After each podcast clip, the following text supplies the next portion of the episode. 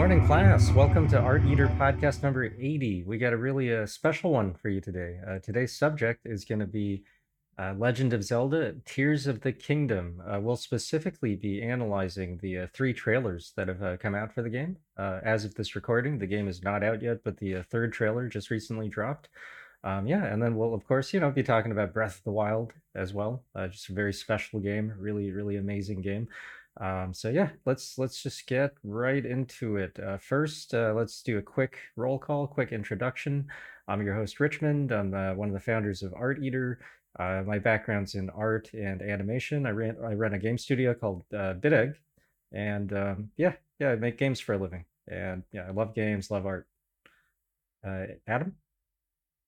Hey everybody, what's up? It's Adam, it's AJ. Pleased to be here once again. It's your favorite game, level designer, pixel artist, and international taekwondo fighter. It's always great to be back here with the crew, and I'm very, very hyped about this upcoming episode. I hope that you are too.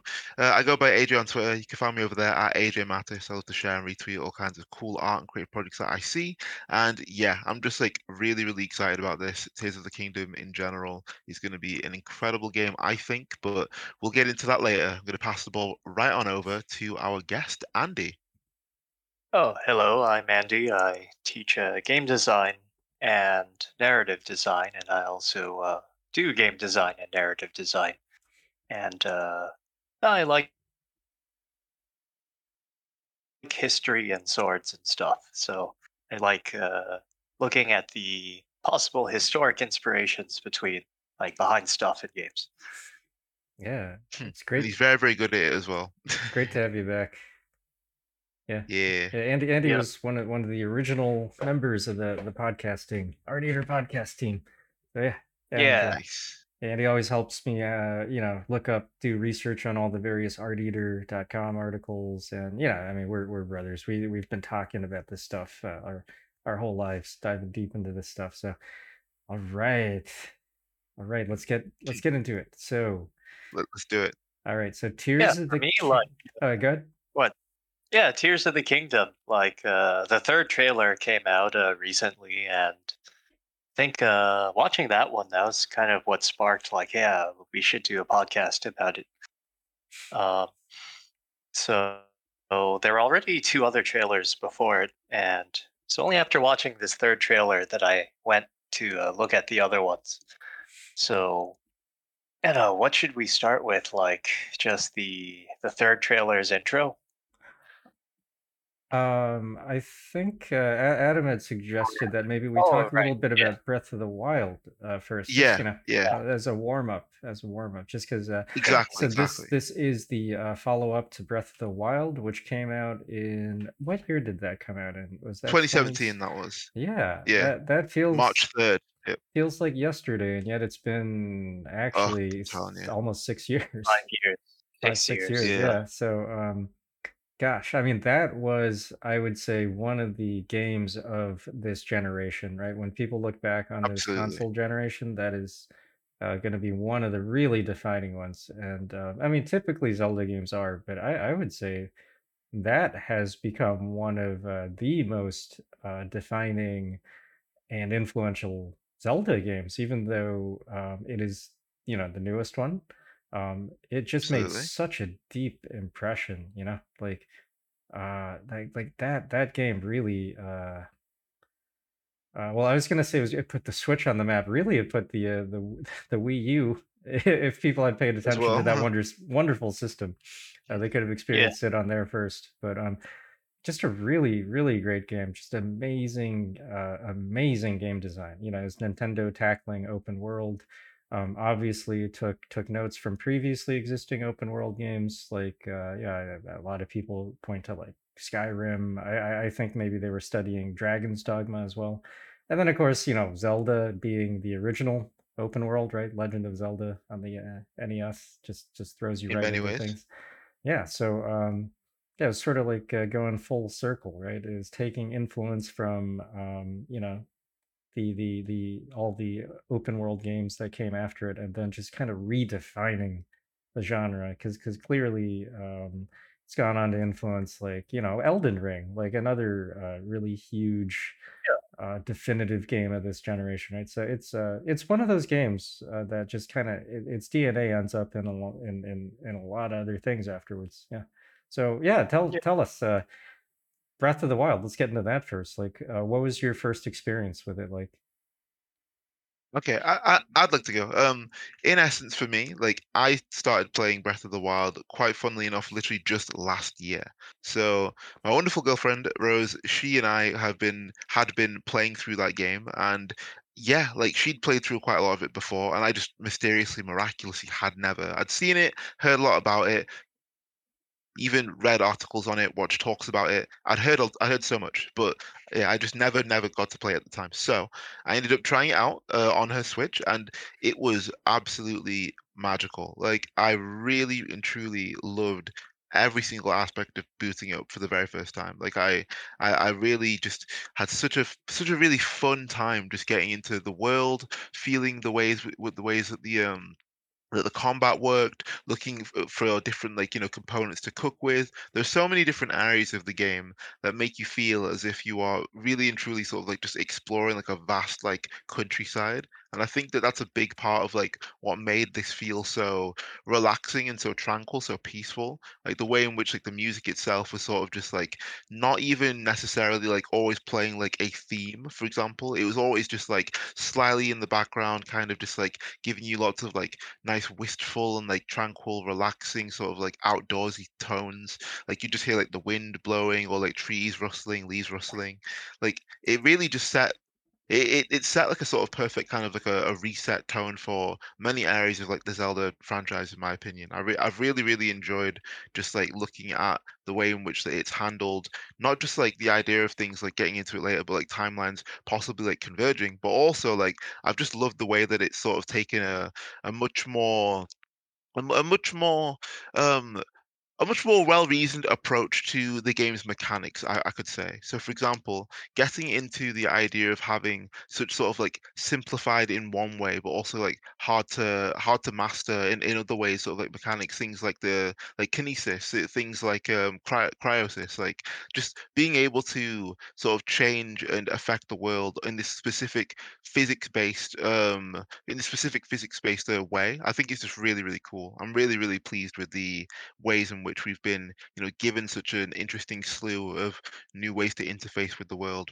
especially with respect to, you know, being able to set things like on fire the ways that we can, being able to interact with like water and ice, being able to, you know, interact with not even just like objects in terms of, you know, utilizing them as just like things which we can just push and you know move onto a switch and like that's kind of it. Like the weight of something is very very important in this world. Like for example you can now cut down a tree and like hit it after using um different like uh, like different slate effects on it and then you can like Oh, send the it flying into like enemies and stuff. Exactly yeah yeah. Like you, you can do so many different things with every single item in this world and i think that that is a testament to just like how well thought through their initial design processes were and are. There is a, a the GDC talk actually that's available on YouTube right now, and they speak on just it is a 2017 talk and and uh basically Nintendo's uh, Hidemaro uh, Fujibayashi, uh, Satoru Takizawa,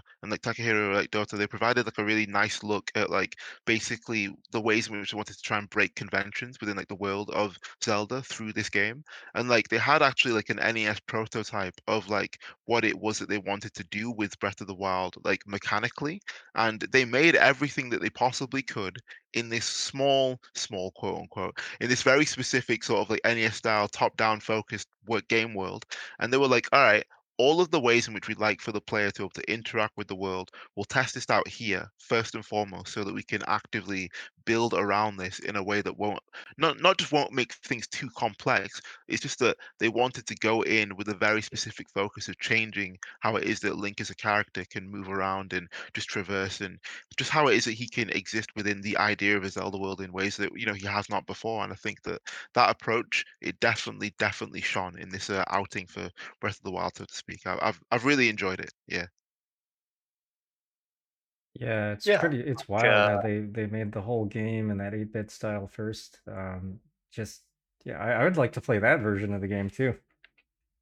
Yeah. right? It's really cool. It's really, really cool. Like I I love the fact that as well, like we've got we, we, we have there, there there are many there are many many Zelda games many many Zelda titles and the way in which Link works through them like he does many different types of thing with respect to utilizing different mechanics going through different types of dungeon fighting different types of monster but like in this game Breath of the Wild specifically I really have enjoyed the ways in which they've sort of set not just like shrines as like simple kind of like specific puzzle areas but like they are in essence kind of like little test hubs and like chambers for different types of mechanical puzzle and different types of mechanical like engagement within the game systems itself. And I've just really I've liked that a lot. Like it's been an interesting kind of a break, so to speak, because there isn't just a kind of all right, this is the one sort of main dungeon where you will utilize this sort of set of items here, and like that's kind of it. They've really sort of like spread and stretched out the ways in which you interface with the world across an entire,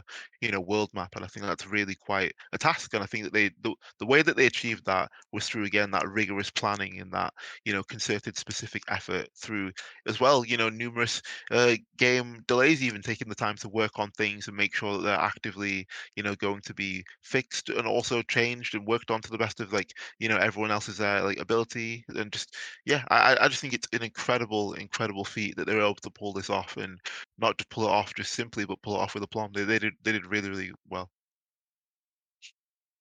Yeah, like uh I remember they and t- the guys who made it, like they had this nice uh talk about their uh, game design philosophy with like triangles and gravity.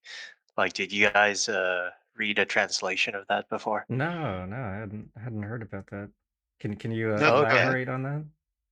Yeah, like uh, an example with uh, the triangle is like, well, uh, you know, imagine a mountain and you're uh, if you uh, walk towards the mountain, you could climb on top of it, and then uh, from the mountaintop, you can see like behind the mountain, or you could uh, walk around the mountain to, and then maybe see something peep out of it.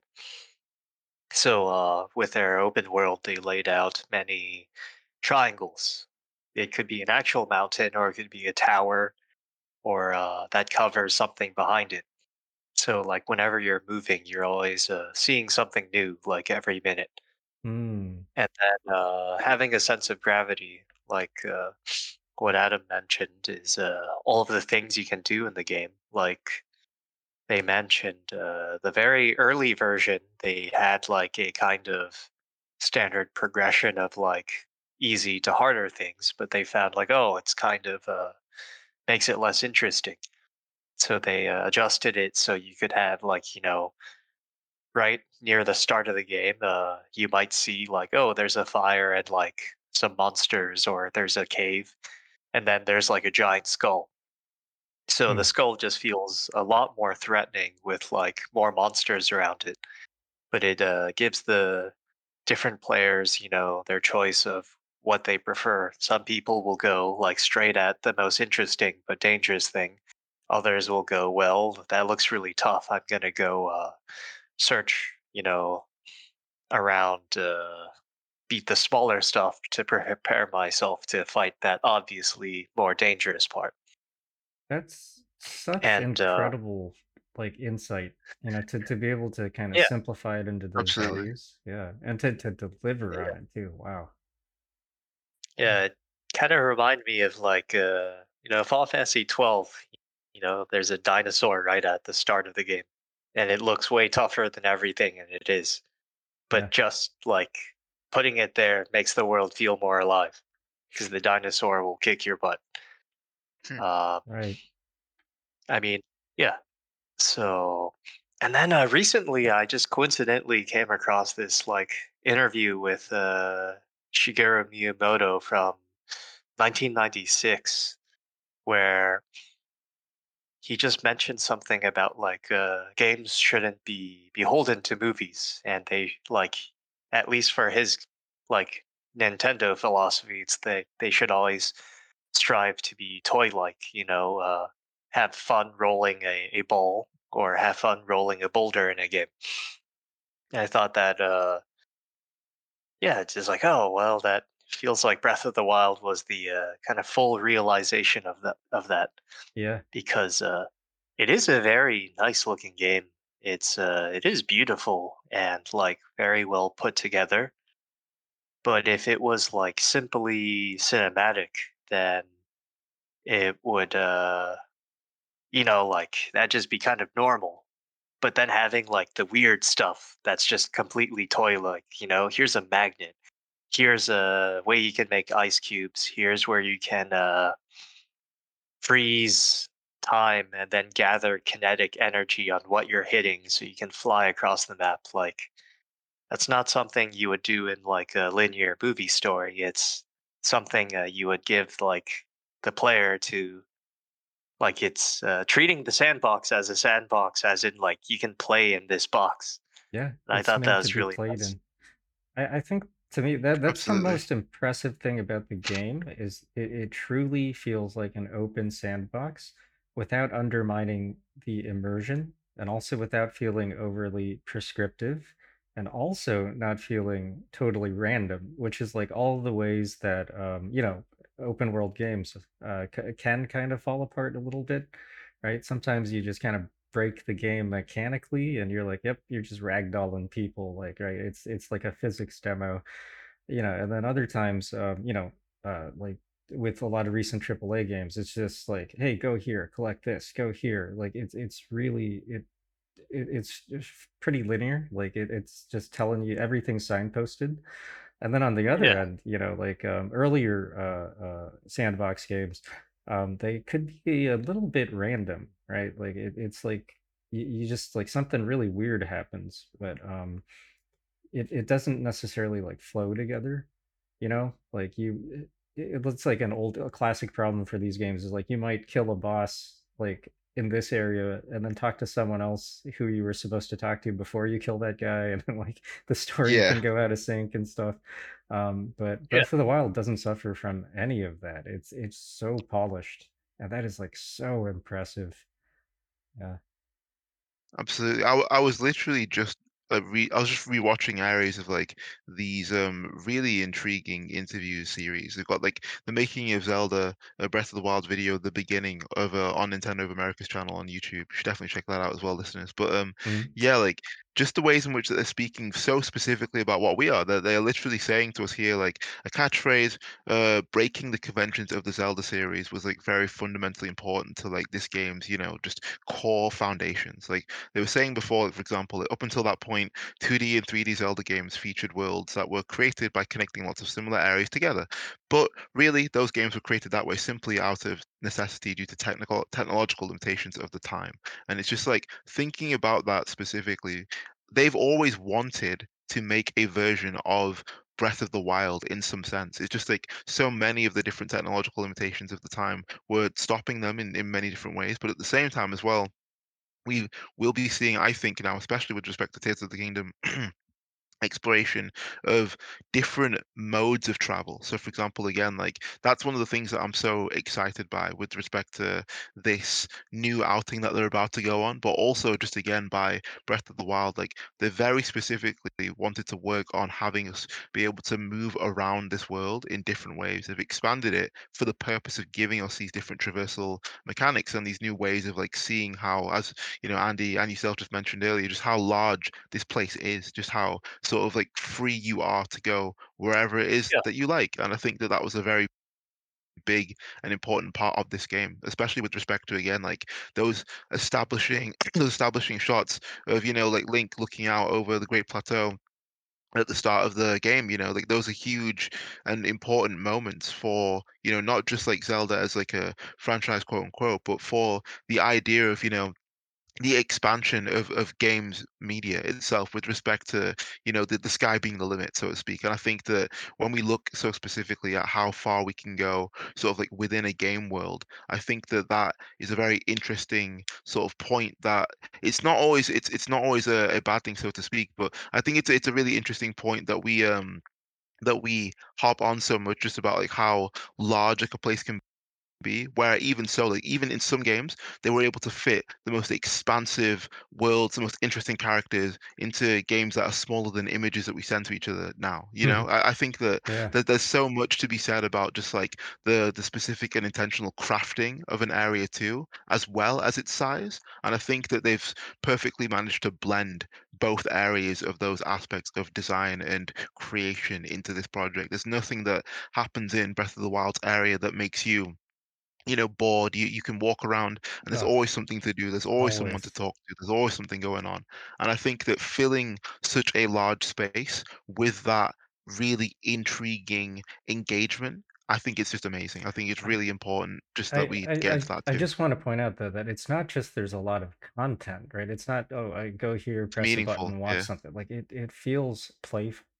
It feels like you're really exploring and you're discovering what there is to do. It's not like, you know, it's it's it's it's not signposted. It's just like I think I can climb up hmm there and oh cool. Or it's uh, just a delightful moment I had playing the game was like when just when I had gotten uh I the the torch I was just like, "Hey, there's some leaves. I wonder if I could set the leaves on fire." And then, yeah, I set it on fire. And then, like, suddenly a little uh, Korok seed guy popped out. And I was like, "What the hell's that?" Because like I had never seen them before. And then it was like, "Oh, you found me," you know. And I was like, "Well, what a nice reward!" Like I didn't expect that. No one had told me that these little guys were scattered all over. I had to discover them. Like I discovered them myself just just from feeling playful, you know. That's Oh yeah, Absolutely. so like cool. uh, you know, having uh interactions that they're not like a big like arrow and like text telling you to do it, but Yep. if you have a torch and and something looks flammable and uh also like uh yeah, like you're just gonna go burn it and then Yeah. you'll uh, discover something. It's like uh you know, it's like all of these lessons from a lot of different Nintendo games coming together, like Metroid, you know, that was the big exploration puzzle game. Oh yeah. And it's like, well, how hmm do you uh, tell the player that these walls and ceilings are breakable? Well, uh, what if you just put some crawling enemies on there so they just feel like, well, I'm going to attack the enemy. And Yeah. then once they like shoot the enemy, they shoot the wall. Yeah.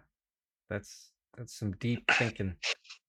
Yeah, and Absolutely. uh, with the vehicles, like, yeah, Tears of the Kingdom has like customizable vehicles, and that could be uh, perhaps inspired by like the emergent gameplay from uh, Breath of the Wild, where people were like, you know, if I put this wood on top of these two boulders, I can make a car, or like building a flying machine using like a metal. I don't even know what the interaction is. It's like metal boat parts and like a cube. Hmm. Yeah. So they seem to like, yeah, it does seem to be It like, oh, well, if so uh, freedom. Yeah. So yeah, much. I, I think one one of the coolest things about this for me is again, it's it's the fact that like so many of these ideas were always possible mentally. I think that they really wanted to do so much of what it is that we're seeing now, especially when we look back at concept art. For example, like there is a piece of concept art, I've just put it in our little chat here, but like they had like an initial idea for Breath of the Wild where they would be able to have UFOs just, you know, invading from space and like abducting cattle possibly. And like oh just yeah, imagining like you know just just imagining that that thought process just that ability to be like hey you know what? Why don't we just like not just put ufos in here for no reason like let's try and like weave these you know ufos like into this story weave them into like this gameplay but also just like the the boldness to sort of even suggest that the boldness and the sort of again the imagination the, the playfulness as richmond was saying just before to be able to just you know have that as an idea that people will you know draw take seriously want to include. I think it's I think it's an incredible thing, and I think that this again speaks very much to the technological advancement or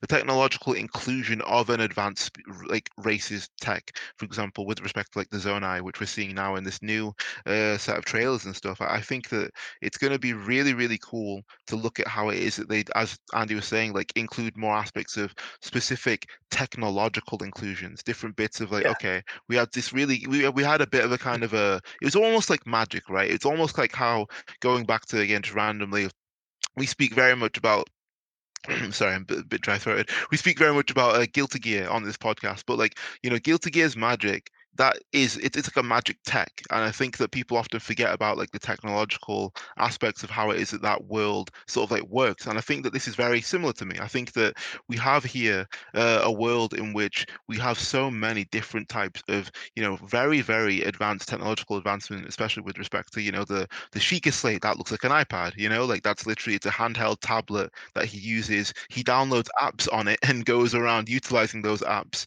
and is able to use those as game mechanics and like Yeah. that is Yeah. a very specific technological sort of um, sentiment and the rhetoric that we use there it ties into our you know daily lives we all hold a little Sheikah slate with us and i think that's a really cool touch Yeah. that they've been able to sort of take from a sort of science fiction quote unquote aspect and you know really weave that into this fantastical world Yeah.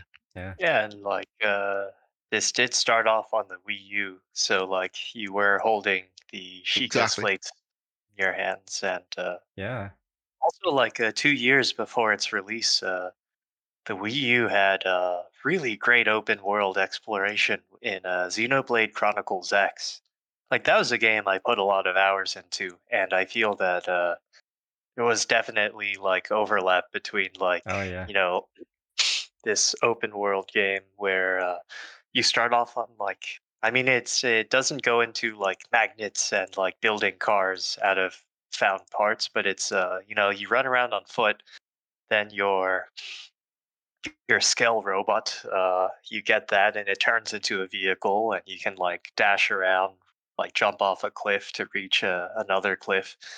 And then eventually you get a flight pack and the open world like just doubles in size because uh like off in the distance you can see like floating islands and now you can uh, finally get to them and then uh tears of the kingdom like prominently has like floating islands Hmm. Yeah. In in Xenoblade, uh, the world really opens up once you uh upgrade your your mecha, right? yeah yeah Yeah, and the like camera uh, even kind of zooms out, gives you a broader view. Suddenly, the world feels bigger and smaller at the Yeah. same time, like more Like, traversable. because Absolutely. you ah, it was a very like beautiful game man the wii u wasn't like very powerful but uh i don't know they just really super duper optimized it really well Oh yeah, yeah. Um, yeah, that that team is amazing because like like you said, that was the most underpowered console of that generation, and yet they made like the most huge explorable like uh, open world game. Yeah. yeah like uh the later xenoblades uh on the switch are also known for like wow you know they do a lot uh for their open world without uh, yeah without like sacrificing anything Yeah. Absolutely. One of the coolest things about this to me, actually, as well, is just the fact that like Zelda, like in and of itself, it's always been so specifically focused on like just this just this core tenet of just like exploration. When whenever I'm looking at a Zelda game, whenever I'm thinking about a Zelda game, I'm thinking about the idea of discovering something that I've never, you know, really seen before. And I think that especially with respect to how it is that they've designed other games, like they've always been very specific about like keeping you know the whole oh there's a whole different area behind this hidden fake uh rock wall just blow it up with a bomb and like get inside of it or oh look that is like a, a grave that we can push as we could like you know link to the past. Let's uh, push this grave and then oh look at that the stairs underneath it. Like i just think that there are so many very specific ways in which they've decided to keep those seemingly basic but albeit meaningful ways of discovering new areas and discovering new Yeah. ways to get around the world itself. I think that they didn't they, they didn't discard that. They didn't say all right we don't do that anymore. Like they kept it and i think that that, again it speaks to this playful this this, this playful sort of like tranquil almost sort of like calmness that they take with respect to designing like the game. Like it's just like hey you know what? We've done this before but like it doesn't matter. I'm just going to do it again just because it's fun people like it and it really speaks to again that very specific type of like adventure that you could find you know even like as a kid you know when you are running around through a forest or when you're running around just through Yeah. a park and you're trying to find a, a new space or a new place to play hide and seek or something like that like that's what kids you know do they'll they'll, they'll climb those trees they'll they'll hide behind like a, a trunk they'll, they'll do anything just to be able to you know be in in that in that world or to be in that moment i think that Yeah. so much of what it is that we see with respect to this game it, it speaks to that even again going back to the Koroks like they're just they're all playing just hide and seek that's what they are Yeah. they're, they're little kid that's- spirits that, that do that and i think that it's a really interesting thing that links back to again mixing Mm. that childish and childlike kind of like desire to to play and to have fun but at the same time like doing so through these very specific game design like based puzzles being able to figure out okay like that area looks a little bit strange. I'll interact with it in this way as i have with other elements of the game. And then boom you are rewarded but in essence you're you're playing with those Koroks you know? That's that's what it is that you're doing. And i think that just in those moments it really sort of encapsulates just the sort of a design uh a, a, design um a fundamental design uh, narrative a fundamental sort of design philosophy if you will. I think that it's just it's very very specifically speaking about the ways in which that we play not just with the world but with characters kind of like in the world that they would involve us in their own like little game. I think it's a really interesting sort of uh, a loop of sorts that we uh, that we go on throughout this game. It's really really cool. Yeah, I, b- I believe that was the core inspiration for uh, the first Zelda to begin with was uh, Shigeru Miyamoto just drawing on his childhood, you know, just going out to the woods, just exploring. It was just that that feeling of uh, wonder and uh, yeah, curiosity, wanderlust. Yeah. You know, the most Absolutely. important things for an adventure game and, and for life. It's that's those Yeah. are pretty key things. I hope everyone gets a chance to feel those things in in their lives, in their real lives. Feel like Absolutely. uh, Nintendo game design kind of feels like a parent just making sure the kid doesn't like fall off a cliff, but just nudging them towards interesting things and just making it feel like uh, you're discovering it yourself, which you are, but it's like, you know, it was a built experience. And uh, just in general, just thinking that, uh, you know, lots of Nintendo games, uh, especially like 2D side scrollers, you know, you can just run full speed ahead, but uh, they've always been really good at like uh, not feeling like you just slam into a wall, like even if you're just running as fast as you can in Mario and uh, Metroid or Yeah. even in like 3D Zelda, it's uh, kind of like back to that triangle feeling. It's when you turn a corner, it's not suddenly like you hit your nose on a wall or you fall down a hole. It's uh, ah, it just feels right and interesting. And uh, I don't know, Richmond, like you, you get lost in a lot of 3D games, right? I do. Like, Yes. uh, but do you feel that uh, Breath of the Wild gave you like a lot of anchoring points and a good sense of like where you're going? Yes, that's exactly why I don't Mhm. get lost in in Nintendo games uh, specifically. Is that that were the, those anchor points, those big visual anchor points, right? Those like Yeah. let me know where where I am in the world, right? Because I um for whatever reason, if if the environments are kind of repetitive looking, like I'm just like, oh shoot, where am I? Did, did I just turn left or right? Like I don't remember, right? But um, uh, uh Breath of the Wild, and uh, you know, before that, Metroid yeah. Prime, I thought was really Well, you, you still managed to play like early Phantasy Star and Persona. Yeah. Oh, I got so lost in in in in Persona. I really had to draw a map, like on paper, to not get lost. Oh And yeah, then in Phantasy Star, I just had to constantly call up the uh, mini map because I, I I I would get lost so much. But yeah, not not an issue with Metroid Prime. Not an issue in uh, you know Mar- uh, Mario sixty four. Um, yeah, Nintendo's just so good at that. Yeah. Absolutely. I, I just want to get I just want to get into this very very briefly. So what we're speaking about here specifically, we in in games we call these weenies. Uh, it's like it's a bit of a strange term, but yeah, that'd be weenie. W e e n i e. Uh, yeah, like Weenies. Yeah, yeah, yeah, yeah. So in essence, like what it is that they're for, they're basically for sort of like acting like as a goal or to something help to help uh, show like progress through like a level that the player might be making.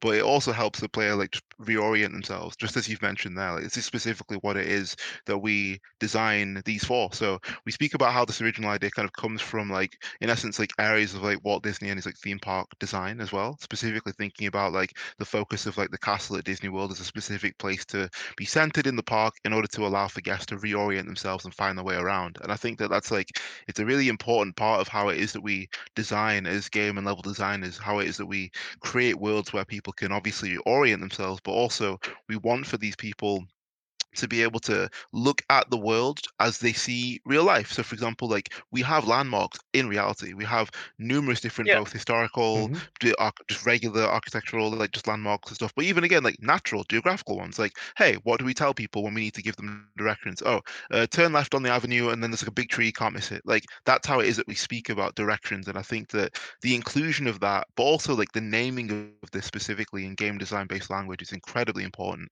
I'm a big sort of like I guess just uh, I'm a big believer in, in the idea that you know things should have names and that we should and that, and that we should speak about them with specific intention and always trying to you know expand upon these in good faith and build a specific game design Yeah. fundamental uh, dictionary so to speak. And I think that this is a very very big thing that doesn't always get talked about enough. So this is one of many level design tools and techniques and I think that it's an incredibly important one. So yeah I just wanted to get that Like in there uh, for sure. Shout out level design when you give something a name, you're kind of uh, creating a space for it. exactly yeah Why why why is it called a weenie? Okay, so in essence, from what it is that I know, um, apparently these came from like Walt Disney and in areas of like his theme park design, the term had been like utilized. I don't know exactly if that in and of itself is the specific reason, but just like, yeah, like weenies that they basically are just that specific um they're like a big flag basically, just being able to sort of give someone else like clues with respect to where it is that they need to go within an area or just being like a, a larger sort of general landmark but i guess like the the specific name of like the term in of itself it just uh it's just one that's just kind of stuck i suppose but yeah like Hmm. it's uh it's it's a really interesting one yeah Yeah, yeah. Um, I I I I feel like uh something that probably informs uh Nintendo's level design is um and uh, I don't know, this is this may sound like a reach to a lot of people, but um you know, have have, have you guys been I know Andy has uh, have have you been to Yeah, Kyoto? Ghibli Museum. Oh no, the, i have uh, not uh, so Nintendo is uh located, you know, in Kyoto. And they they've been there for Oh, over a hundred years, right? And Kyoto is the old capital, you know, it's a, a beautiful city. beautiful, uh, amazing city full of temples. It's super walkable, and and it has been for for for hundreds and hundreds of years. And I think um, you know a company kind of takes on the character of of the place that they're from, right? Like like when when I went to Osaka, I was like, oh, okay, I can see how like Capcom and SNK are from here. Like it's a really upbeat, energetic, festive town. And then and then when I went to Kyoto, I was like, oh, it's like everything's very um just everything's so neat and tidy and beautiful. And um, there was one place in particular that made me really think about how like architecture, you know, kind of relates to game design, and that was the uh, the Silver Pavilion. It's it's a famous uh, location, famous temple in uh, Kyoto. Uh, it's it's called the Gin Ginkakuji. It's the Japanese name, Silver Pavilion. It was um, built originally in 1482 by the shogun Ashikaga Yoshimasa. And uh, yeah, he retired there, and he built it after uh, the Golden Pavilion, which is an older, you know, uh, uh, uh, architectural one. yeah. another must see. So, Like so this, uh, they they both show up in Pokemon Gold and Silver, oh yeah, respectively. oh yeah, that makes sense. yes yes i do Ah, okay. Okay, so so just th- this place was already modeled after another place to begin with. So like already there's sort of like this deliberate sense of like design to it that right? And then on top of that, like, you know, this was like the most powerful, wealthy guy in the country, and he just wanted a place that was really fun to hang out, right? Naturally. Like, you know, back then, um, back then just walking around places was like a form of entertainment, right?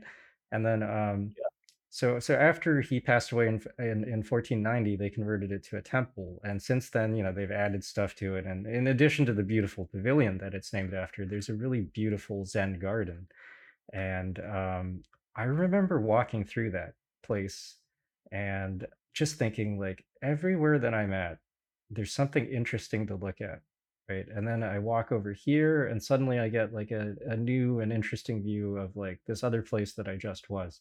And you just go along the path and it's it's so thoughtfully curated and um i just thought like you know like that that's exactly how like video games should be designed right um and it's it's sort of a natural way of thinking right? Like i think human beings have been um, designing uh, their actual living spaces like this for for a long time right? Because you, you just you there there you know every country every culture has its own uh, design philosophies for for uh, you know living spaces. And uh, you know china has like feng shui and and um, you know the zen gardens have like their own uh, very very uh, deliberate philosophies behind them and and if you go to kyoto and you go Hey, these uh, you're cutting off a little. oh am i oh sorry okay It's okay. um gosh uh, I'll, I'll just rewind a It, bit yeah, it's okay. You got it. oh yeah um so Yeah, yeah so, like so uh, just it's basically i Yeah, I, I I feel like um, you know, Nintendo being in Kyoto, I don't think it's too much of a reach to think that no, that the, the character of the city has influenced, you know, their approach to game design, which is this really deliberate, really thoughtful, methodical, but also like really naturalistic, like no signposts, you know? Just just like let people go at their own pace and discover this cool stuff for themselves. Like I think they picked up that character of the city really beautifully. Yeah. Yeah, Um, and I think uh, even like all of the major temples are designed quite differently from each Yeah. other. They're like different levels, them right? uh, yes. And then uh, you know the Zelda games did start off as going to different temples Oh with yeah. different elemental themes. Like Absolutely. uh, so the Silver Temple, it's uh, it's like surrounded by water, right? Yeah. Yeah. Yeah. There's Yeah. there's there's like uh there's water, there's the sand uh garden. Yeah. Yeah. And There's a moss uh, then garden. you know there's the uh, Fushimi Inari Taisha, like the the small mountain covered in like fox shrines. Oh yeah. And so that's like Hmm. uh, instead of like a flat water area, it's like oh, you go uh, you know upwards vertically, and uh, Oh one yeah. of the uh, famous stops there is the uh, a thunderstone that was uh, t- touched by Inari. So like uh, swordsmiths used to go there, and now in modern times, it's like people that work in heavy industry go there, touch the stone for that thunder energy, and Nice. Hmm. that's uh, Wow. you know something that shows up in Pokemon and with a you know a small thunderstone, and then later Thunderstones, yeah. That uh, they had like uh, elemental stones instead of a consumable stone. That was like, oh, here's this big rock infused with thunder. It's like, oh yeah, I've I've been there before. That's cool. Yeah. But uh, Gosh. Yeah. man, I It really is. need to It really, really is awesome. Yeah. Gosh, but Yeah, I, I have to, I have to go one day. Like I really have to. I'd love to. yeah, It's one of my life goals to to visit Japan and to just Uh take you'll in so much of the area. So I'm gonna love a it. good It's time. gonna be yo, fun. Yeah, lots of good food. Yeah. Uh, Oh, 100 but uh. Richmond, I it- like uh, it also came to mind, you know, like uh, the way the Ghibli Museum is designed. Like Yes. the way Yeah, you yeah, described yeah. the temple was also like the way you talked about the Ghibli Museum before, of how like uh, you know, like just walking around, you might see one brick in the wall that has like a face on it, and it's just there for fun. And like uh, Hayao Miyazaki talks about, you know, it being designed for like a children's level where they're much uh, closer to the ground, so everything is much larger to them. So like, uh, what would be something that an adult can walk through very quickly, like, would be, uh, you know, a much more spacious and like focused walk for them, and they'll see lots of stuff. And uh, oh, uh, also a nice note on Ghibli Museum is that uh, it was mostly designed by Goro Miyazaki, since he's a landscaper. Mm, yeah. That's right. So it's like, uh, and then there's like the other uh, Miyazaki son. I don't. I think he he did like some of the uh, installations within it, but his like oh all of the uh, the Miyazaki father and sons all work together on that museum. So it has a very pleasant space, Yeah, like a nice feeling. it's lovely. Yeah. Absolutely. I, I just have to mention this as well, just because we'll we'll sort of change tack slowly, slightly and just get into this. But goodness gracious, there are so many very specific links between uh, the works of, of Studio Ghibli and uh, this this uh, beautiful world which we call Breath of the Wild. It's just so clear Yeah, how much has been yeah, very much inspired. Everything from like Princess Mononoke to like Howl's Moving Castle to just like so many different like beautiful films which we know and love. And if you haven't seen, please do but also like yeah, on top of this just like just everything from like just areas of like the music very specific you know sentiments with respect to like the power yeah, of like nature and it's like and its reclamation of like space and just like I, I just think it's so so cool like just seeing the significance of like such specific and beautiful artwork with respect to princess mononoke. And again like even when that came out back in like 1997 just again me barely even having existed for like a year at that point just thinking about like the fact that like a movie from then can still like, reach forward into like the the present day now and still have such a strong cultural and significant like footprint across like digital and just creative media in general. That's just a wild thing to think about but obviously you know we when we see the Koroks we see that level of inspiration of you know like the uh, little white forest spirits of the trees and like you know just thinking about that small cute forest guardian just being able to see the fact that we you know we have a lord of the mountain of when we speak of like satori satori forest satori um, mountain and stuff like that yeah, and just looking at the way that even again like calamity ganon's like you know final ball form just thinking about the way in which that obviously evokes the uh the the sort of evil that like ashitaka has to you know defeat and yeah, confront within himself as well as it you know touches his arm and stuff as we see again now in um you know, uh, in Tears of the Kingdom, we have you know Link with his own arm being you know touched by malice, so to speak. And I think that it's just so specifically going not one for one in a way that's like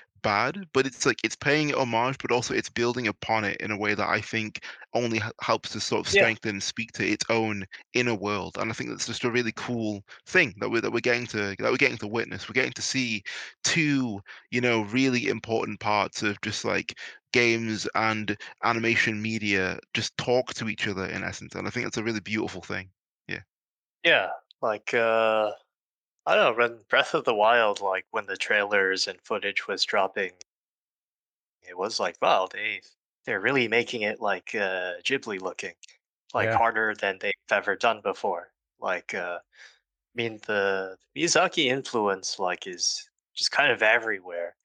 Like, uh, so it's not like it was suddenly a new thing, but it's like, yeah, as you said, uh, you know, Breath of the Wild just even the colors and the music is like ah just feel like uh, princess mononoke Yeah. and um, now it seems like tears of the kingdom is going like much heavier into the uh, nausicaa side you know like what happened to this ancient civilization and uh, it's uh, interesting in that the japanese tears of the kingdom website actually uh, gives you more of a nausicaa lore hint than the american website Oh yeah. because like the Oh American wow. load screen is the uh, Triforce, which is like oh, it's the uh, symbol of uh, you know the Zelda series. But the Japanese loading screen, uh, it's something unique to Tears of the Kingdom, and it it's like uh, this stylized hand with like three eyes over it, like what the you know the eyes that have shown up with the Sheikah and like the uh, the Tautia type masks in like uh, Majora's mask, and then uh, there's these talismans that feel like uh, Taoist talisman writing. So it's all things that would be more familiar to a Japanese audience, especially like a Nausicaa reading audience. So I do wonder, like, uh, if there was communication for that, like between like U.S. and Japan, because it did feel like, man, this is everyone who's like uh, not even watch Nausicaa. This is like reading Nausicaa, the manga. Yeah, it Like goes it, deeper uh, than the movie. Mhm, Yeah. Much.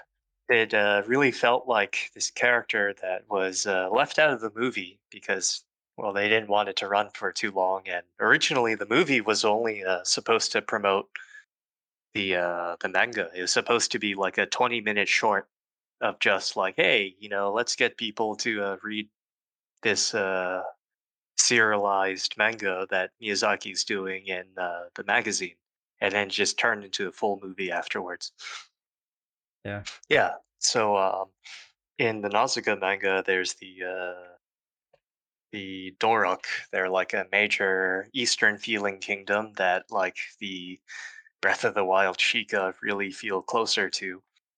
And their thing is that they have uh, control of a lot of like mines that dig deep into the earth to unearth ancient technology. So they have uh, that advantage over the other kingdoms and then they have like a psychic emperor that's uh you know he wears a head covering that's covered in eyes and uh if you've played uh well people who have played dark souls would recognize it as like oh that's the channeler's helmet like you know there's a yeah nausicaa would be the common thread between zelda and dark souls games Or- well nausicaa is just so influential so so, you can uh, find yeah Yeah. but um, what I find really interesting is that uh, kind of the way they've set it up, though, it's like Link is the character that feels the closest to the Dorok Emperor because uh, their backstory is their line was founded by, like, you know, discovering these ancient ruins and then emerging with the crypt from the crypt with like powerful technology no one else has and then uh, declaring you know i'm going to save the world. And uh, with the manga, it was like, oh, there's the uh, prophesized uh, savior uh, that's, you know, Nausicaa, and she's a princess. And then the Dorok Emperor is going to find her because he needs her to fulfill his vision of saving the world. Mm. Yeah, I mean, like even so, like in this game, like Link literally awakens to find that like he's been held in like suspended animation f- in like the Shrine of Resurrection for like a hundred years, and like like that process isn't being Yeah. initiated by like, Zelda and their allies, of the Sheikah tribe. Like they basically helped Link heal these super grave injuries that you see that he you know finds with res- that you, Yeah. that you see that he re- receives after you know his you know uh his his uh effort in the in the Great War against the Calamity Ganon. But uh one of the coolest things about that is again as you've just mentioned, like the the game literally starts in like a pool of like just liquid technology that's like healing Link. Like these aren't people that are like you know super left behind in the in the advanced sort of like medical technol technological you know field. Like these are Yeah. people who have had like the capabilities to do incredible things like things that you know are far even beyond like the the abilities of us like today you know we, we can't keep people you know suspended in like perfect preserved like animation for like 100 years now we can't do that but like obviously just thinking about like the level of which the, the level of um mechanical power me- mechanical and medi- medicinal prowess that it would take to be able to you know do that thinking about the ways in which that someone would need to understand technological technological uh, advances that they'll be making there it's just it's just crazy to think about and i just love the idea that they've been able to sort of mix that so specifically with these beautiful visuals that again are seeped very very deep deep deep into the world of zelda. Again when you look at the idea of um even when he's getting these, you know, these applications on this, you know, Sheikah slate of his, what happens? He doesn't just like just pick them up and install them into like a chip. They sort of drip down from like a large tablet, which is kind of like oozing with like blue technological like energy, and it, like it's liquid information that falls onto the slate, and it makes this beautiful little plink noise, which Yeah. Uh, it's one of my so good. favorite sound effects for the whole game, Yeah. and it's so It good. And then like like, and then you know like startup. you you Exactly. Yeah. It, it it sounds heavenly. It sounds absolutely amazing. And then like just that that little like plink noise happens, and then like you know yeah you you get that ability, but like just thinking about that in context there, like the way that they even transfer information, it's so it's so different than anything that we can imagine today. We don't we don't send texts like in you know water form. You know we, we don't we don't do that to each other. Like it's really interesting just thinking about the way in which that that exists within this Mm. world, and I just want to sort of like get back to that. yeah. yeah. Yeah, using uh water liquid instead of like electro waves. That's a it's, it's like, well, uh, everyone already knows what like radio waves are, but if you change the medium but kind of follow the same logic, like you have something familiar yet really fresh. I think that's yeah, that is super cool. Yeah. Hmm. Yeah, it's it's just awesome. Just like I was putting a little clip there, but just I just love the idea of just someone just sitting in this sort of like vat of like fluid. I've always loved that since since I've been a kid. Like, well, be it in Yeah. different things like you know like Dragon Ball, or be it in all different sort of forms of different bits of anime or manga that I've seen, or just in anything. Like the idea that someone's in this like regeneration chamber Yeah. and they, they break out It's, and like they're uh, stronger. Like I love that. I love that so much. And even like uh from my uh memory of childhood, I remember like my elderly grandfather who you know was uh, quite sick. So he had like this medicinal bath and it was like this mysterious green water. It's like wow, Oh, that that looks like like something very magical. oh, yeah. But um, But yeah, uh, talking about like the hundred years passing, that was uh, an interesting way to do it because uh, you wake up and you kind of piece together like, oh, hey, uh, Ganon won, uh, Hyrule lost, but uh, Link is still alive, Zelda is still alive, so they still have a chance. And then there's the whole uh, story of like all of the uh, champions that were supposed to fight Ganon that were defeated. Like they all remember Link, but he doesn't remember them anymore. Hmm. And yeah. uh, I thought that was. Uh, I feel like uh, Zelda games they they say like, oh, there is like a big timeline, but uh, I don't think that's like ever stops them from doing what they want to do. It's more like they just kind of connect things that have like a, uh visual cohesion. So like, oh, all of the ones that look like Wind Waker, they take place in a continuous timeline. Like all the ones that ta look like uh, Ocarina of Time, they take place in a continuous timeline. And uh, I was just reading uh, a scan of like the official Zelda World Book where they talk about the timeline. And uh, have you guys seen that before? Or like, I I've have flipped through indeed. Yeah. Yeah. That Yeah, that'll have to be a but, uh, whole whole other episode or series one day. Just like that's yeah, such a giant uh, giant thing. I thought what was really clever is uh, they split the timeline into three different branches with uh, Ocarina of Time. Because the three outcomes in Ocarina of Time are well, uh, you beat the game like as an adult, you beat the game as a kid, or you lose. Hmm. And so, uh, like, doesn't like I, they definitely didn't plan this from the start, but like they just decided to fit things together this way. So the way it splits is uh, the timeline where like Link, uh, where you beat the game as an adult, is the ones that just look like Ocarina of Time. So like, oh, okay, uh, so Breath of the Wild seems to be uh, taking place way after that. But then uh, the one where you beat the game as a child is like, like, oh, that's where a Wind Waker continues because that's where you play as a child Link. Like, oh, that's that's like a very terribly simple and f- way to do it, but it like, oh, it just makes sense. But then, uh, what's most interesting to me is the one where like, oh, uh, Ganon wins, uh, like Link was defeated. Then that's where the original NES Zelda continues No. because that's the world Mhm. where like Ganon's already around and he's already like a big evil threat. So a new Link has to go stop him. Yeah. It's Yeah, a, it, it's a it's fun absolutely incredible. fun way to organize it. Yeah. All right. Let's uh let's Yeah. talk about those trailers. Let's just hop into it. Yeah, let's get into it. Shall we go through Alright, so in, in order or reverse chronological order? Like how, how do we want to do it? let's we should probably go through it in, in order, I think. Okay. But yeah, they have they have um they had some trailers and then like sort of like teaser trailers as well. So I'm just gonna try and find them all from when it's we saw because officially they have well sorry, just to rephrase, they have the official trailer number one from seven months ago. But obviously we've seen we've seen other things way way before that.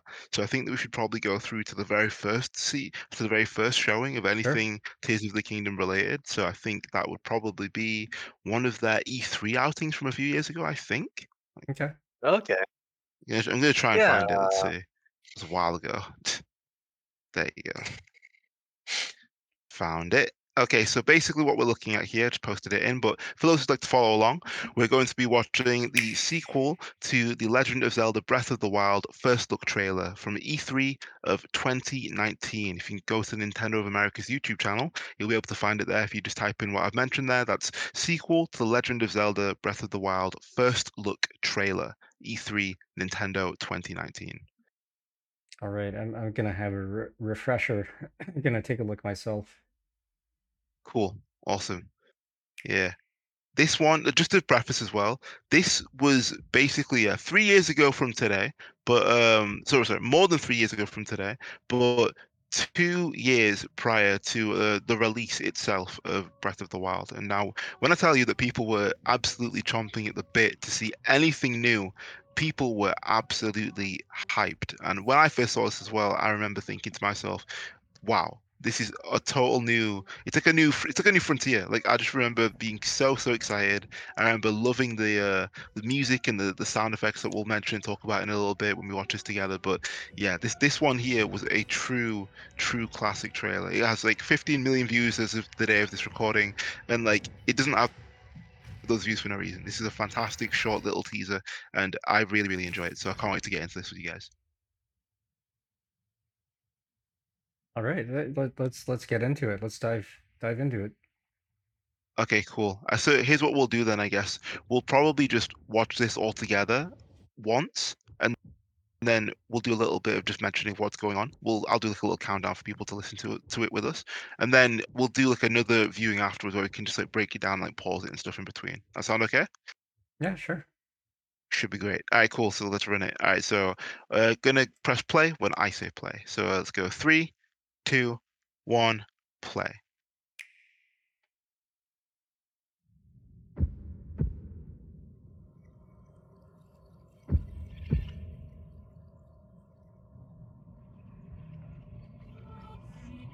Gosh, this was so ominous looking the first time around. Like the big heavy animal though uh, tells you that well they're still a living surface and they are well equipped, so Absolutely. they're going somewhere intentional. Yeah. Absolutely. Drinking from an underground river. Yeah, you got that very um, Mononoke like angry poor god effect. Yes. Yeah, it's even the same color. Yeah, in many ways, yeah. It's uh, it's what uh, Miyazaki said. You have to be feeling like real hate pain in your life to animate it. Yeah. But uh, Yeah. entwined with it is that glowing script that um, feels very much like the uh, Nausicaa manga's like Dorok Emperor psychic power when he's releasing his energy to seek out like uh, the blue clad one, which would be Zelda here. And then Mhm. uh, then there's the corpse of Ganon there, and uh, there's speculation that oh, that's the uh, Twilight Princess Ganon because he's uh, ve- wearing very similar jewelry, and he was uh, pierced through the heart, and that's how he was killed in Tw- Twilight Princess. Wait, wait, Ah. wait. So that's not. It's a different. It's not from Breath of the Wild. It's it's a different Ganon from another game, another timeline. That's the theory. Okay, so Yeah, it- basically it- that. Yeah, the, you in, can in go, yeah. essence. Oh, sure, sure. I'll, I'll go. Because So in Breath of basically, the Wild, he turned into a giant beast, right? Ye- yeah, yeah. Yeah, yeah. So, so here's what- so here's what happens basically. Is that in essence, there's an overarching sort of like antagonist with respect to like the Zelda series, and this person, well, this being is called Demise. So, in essence, what it is that he seeks to do, he controls hordes of From, demons. uh, Skyward Sword. Yeah, yeah, basically, Yeah. yeah. So yeah, that's a, that's their main like appearance and stuff. But this being, in essence, what it is that they like seek to do, they make claims that their hatred kind of like will not end, but will be reborn through like different coming uh, ages. So like the form of this evil is brought out to be Ganon, or is thought to be Ganon.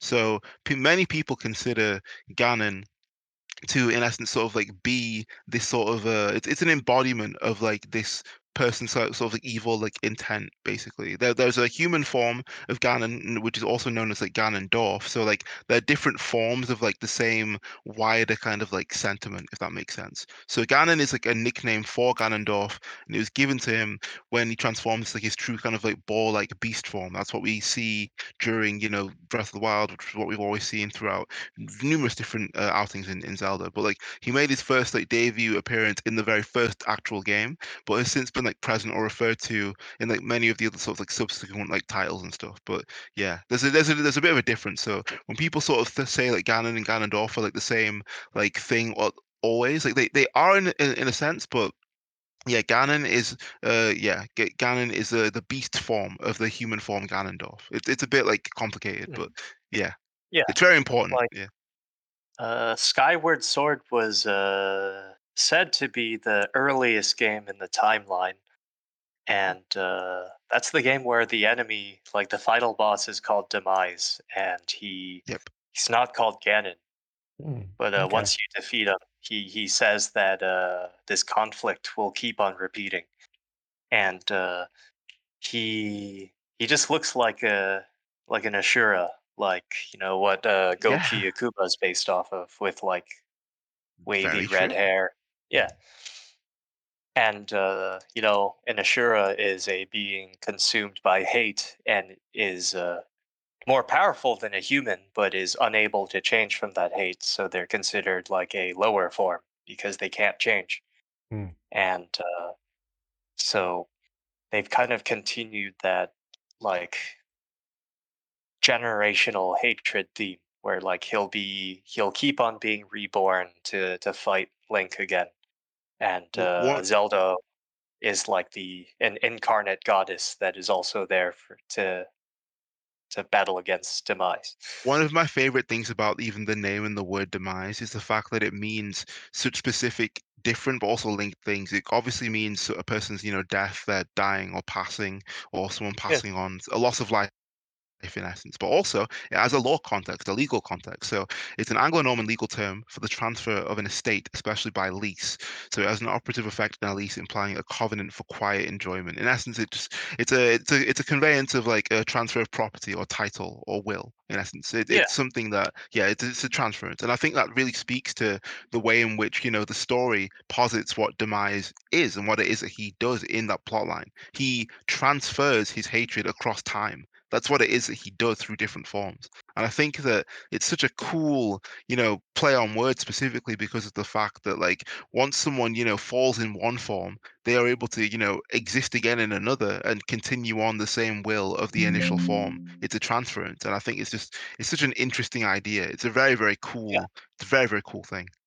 Yeah, and um, you know, the the Miyazaki reference is very appropriate here, right? Like we, we were saying, we were noting the tendrils in this trailer look just like the tendrils from uh, Nago the boar god at the beginning of uh, Princess Mononoke, right? When he transforms into the demonic uh, Tatarigami, and uh, there's just tendrils of hatred coming out of him. Um, you know, Miyazaki said, I think their animation was based on like hagfish, like devouring a whale fall, you know?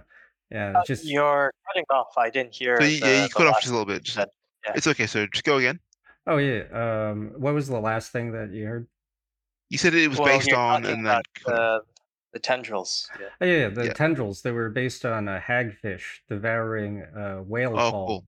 You know, so Yeah. it devours this once majestic thing, and it kind of creates new life.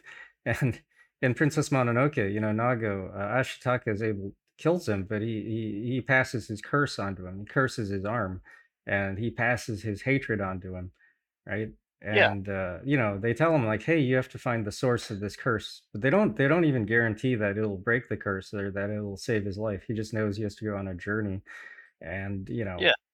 He like the movie is about uh his physical and spiritual journey right? Like it's about how he needs to break that curse of hatred. There there are times where the arm actually uh, it's possessed. It moves on its own.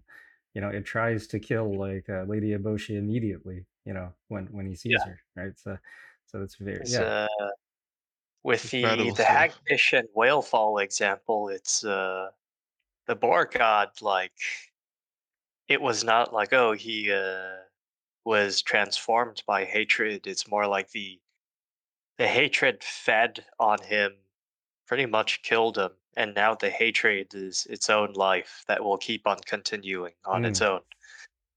yeah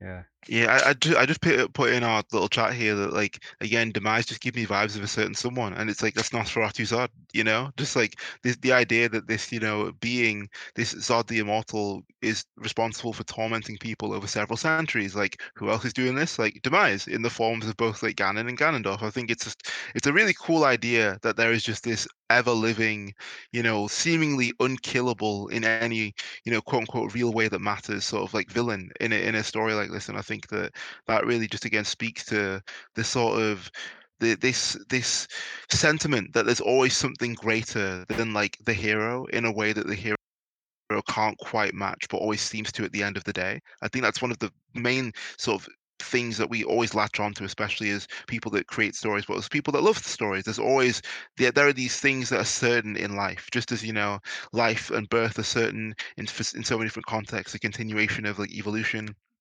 is a massive fundamental and important part of you know how it is that we've come to be. That goes the same thing for like these evil you know concepts that they always shift and change. They always you know find a way to you know adapt and survive and also just again continue on. And i think that that's one of the more important parts about how it is that we look at not just characters like this but like their very like sentiment. When we're looking at this trailer here you know we're seeing you know a, a character you know buried seemingly underneath the earth in a in a crypt glowing with you know teal gems and the you know like uh, different beautiful architecture. And it's just in this beautiful place can be something so horrible you know seemingly reborn and you know given a, a new life this decrepit arid looking body you know dev- devoid of any like hydration as people have been memeing that Ganon or Ganondorf has been like you know rehydrated now as a funny thing. But like really though like you know water in and of itself is is life. Water is such an important part It of is how it is uh, that things are able a to pretty you know live. liquid-looking hand that revives him. Yeah exactly yeah it, in many in many ways yeah like and i think it's just it's really intriguing to think about you know that thinking about the way in which you know we as human beings we are such a large percentage you know water and i think that it's it's a really cool thing that they've been able to sort of show that you know the lack Yeah. of that the lack of water is like you know that's a lack of life and what it is that brings him back is in essence that rehydration Yeah, uh, aspect seemingly that's also how their technology works with the water drop. Oh, Exactly. I was just going to mention that. Yeah, like just that very specific tie-in is, is really, really intriguing to me. That that's such a, a cool through line. And I think that again, one of the one of the most important things that we even search for on other planets, you know, water, you know, looking for water on, on on other planets, which can be, you know, indicative of different types of life. I think it's just it's a really, really cool thing that they've really honed into very, very well here. And in such a short trailer as well, just a minute and 26 seconds long, they really did put across so much information now that we're looking back at it. Just the idea Yeah. that we're going to get to roam around Hyrule again is absolutely brilliant. But also, they give us just again around 54 seconds this beautiful shot overlooking the entirety of Hyrule. But again, we see what you know Hyrule Castle posited in the very center, as we spoke about with respect to weenies earlier. Hyrule Castle is a is a weenie. That's what it is. It, it's a very specific tying location that allows for people to find their way around the world. It's the center of this game space, and I think that you know the uh, the idea that that center of the game space itself, the very heart of it, is you know corrupted. I think that's such an interesting thing. Yeah, And Yeah. watching this trailer again, uh, everyone's hands are shown. true. Yeah. Like Big focus on hands. it's this kind of liquid, almost tree-like hand with uh, that gold bangle around that liquid hand is what uh, Link is wearing in the later trailers. Hmm. Very true. But uh, you know, it's it's just grabbing Ganon's corpse, like kind of having mastery over Ganon's corpse, but then the uh, scene right after that is Link's hand glowing, but then right after that is uh, Link and Zelda's hands grasped together. Well, trying to grasp each other. It, Yeah, it cuts trying. right before they But do. uh, Yeah, true. yes, and then it goes to that uh, liquidy clawed hand grabbing one of them instead. Is that Link or Zelda's arm? Well, actually, right after the hands uh, don't quite clasp, you see it cuts to the entrance. Uh, it looks like an entrance to a ta- uh, temple, and um, you know, there's a black, dark, ominous-looking uh, hallway in the middle. Looks like it just leads to a void, and to the side uh, are the you know the columns to the entrance, and they look like hands on either side with a black void they void do. between them. Right, so that's some They some do. some some stark symbolism there. Right? Absolutely, and- absolutely. And the the Japanese website loads with uh, the hand being the most prominent part of the loading icon. Gosh, that that really is so cool. I, I really just love the fact that like that we can take such specific, you know, parts of like a body and like ascribe such meaning to them, but also that we can just unwrap so much out of just a single trailer. I, I'm just really, I'm always just impressed when we do stuff like this. It's it's really really cool to you know really get into the the nitty gritty of this because again, like the idea of someone catching someone as they fall, that's obviously something which we've seen numerous times throughout not just cinematic history, but just like st- to- stories and tales and so many different things. There are always sort of very pivotal moments when someone's falling and they get caught just at the last second, be it in, you know, like The Amazing Spider Man, for example, or just numerous different uh, titles and things like that. But I'm really excited to see what happens after that moment, after that falling moment, after that falling moment gets get, where Link gets grasped with that with that hand again. I think it's going to be really, really interesting to see how it is that we see that um that that change of arm. I think because like honestly, I'm I, I've been thinking about this myself like a little bit. When we see Link and his um and his armor and his arms like in this uh, trailer itself, like there's there's not like a mass amount like of focus like on like him specifically. There there isn't. Like you see like little bits and pieces of like him to the side, but like we actually don't see a lot of his body, a lot at all. Like we see a bit of Zelda, more so. We see Link kind of like in the background, but like we kind of see a lot of people's hands like but his. And I think that's a really important thing because obviously as we know now, like we will see Link be able to utilize his new skills with his arm and be able to, you know, move around the world in many different new types of way. But I would just love to see how it is that that happened, how it is that that moment occurred. A, a new a new arm is definitely a massive part of this plotline. Mm. Yeah, this was in- this was incredible though. This was good. I think the next trailer, if anyone would like to move on, that came out in 20, what was it? Was that 2021's E3 teaser, I think? Well, I know there is one something marked trailer one. Is that the same? Okay. Um, okay, so basically I'm just looking in right now. The one that I was looking at next was this one. That was yeah, sequel to The Legend of Zelda Breath of the Wild E E3 21 2021 uh, teaser Nintendo Direct. However, I will have another look. They've released again since this time more trailers. They didn't name them all chronologically. It's fine. We'll just have a quick look right now. Okay, so just gonna type this in. I think if you go to the Nintendo YouTube, they they should list the uh, the dates that they were posted, right? Yeah, they should do. One sec, let's have a look here. Let's see. Du-du-du. Yeah, I'm just having a look here because there's there are obviously there are so many videos. there are so so many videos.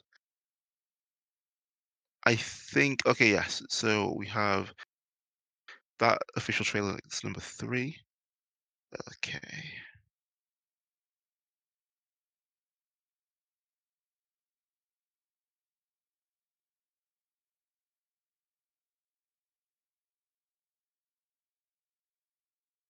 Right, I see, I see. Okay, okay. So yeah, the next one, the yeah, the next trailer is the one that I was just having a look at here. It was that um that 2021 uh teaser. Yeah.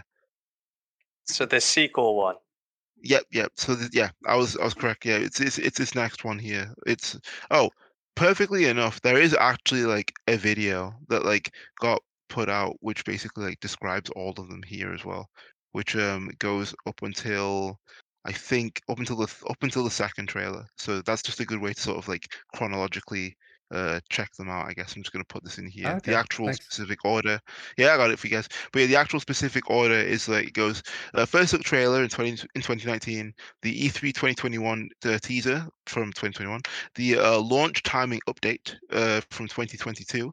Then you have the official trailer one, uh, 2022, official trailer two, 2023, and then the most recent official trailer number three from 2023. So yeah, they did a bit of a an interesting way of uh, of naming these, I suppose. But hey, listen, we've all done the underscore final final dot final in our work, so it, it's fine. It's a we we all get one, right? So basically, I think the next one that we're gonna have a look at right now, that is yeah the sequel to Legend of Zelda: uh, Breath of the Wild E E3 2021 teaser. So if anyone could find that um, on sorry, I found that. If anyone else listening could find that and watch along with us, please do so. I'm going to say that again. That is sequel to the Legend of Zelda: Breath of the Wild E E3 2021 teaser, Nintendo Direct. You can find that you online can, on uh, Nintendo of yeah. America. You can do a screen share, and then we can just watch it with the music playing and talk over Oh, it. true, actually. Um, okay, yeah, one that's a sec. good idea. Okay, wait, let me try and like get this and see if this is gonna work out. Let's see. Du-du-du-du. Just uh, make sure to turn the music down so we can um we can talk over it. Yeah, I'm gonna give this a shot. Let's see. Okay. How's it looking? Is it cool? Okay, should be Uh, alright. just just booting up. Yeah, it looks good. Alright, radical. Alright, let's just you know what? Let's just watch this with me. Alright, cool. So let's do it this way. Alright, three, uh, two, one for listening, play.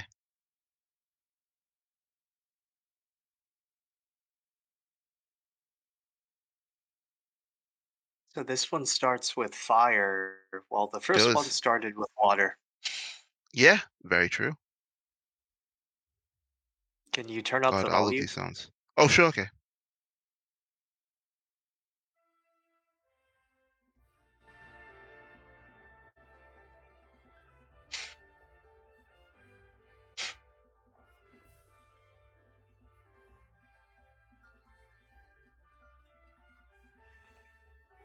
Yeah, so this one's focusing on the Sky Islands, Yeah, very much so. and then more gameplay stuff. Yeah, actually, I'm gonna let this loop actually, so Yeah. we can check this out. There you go.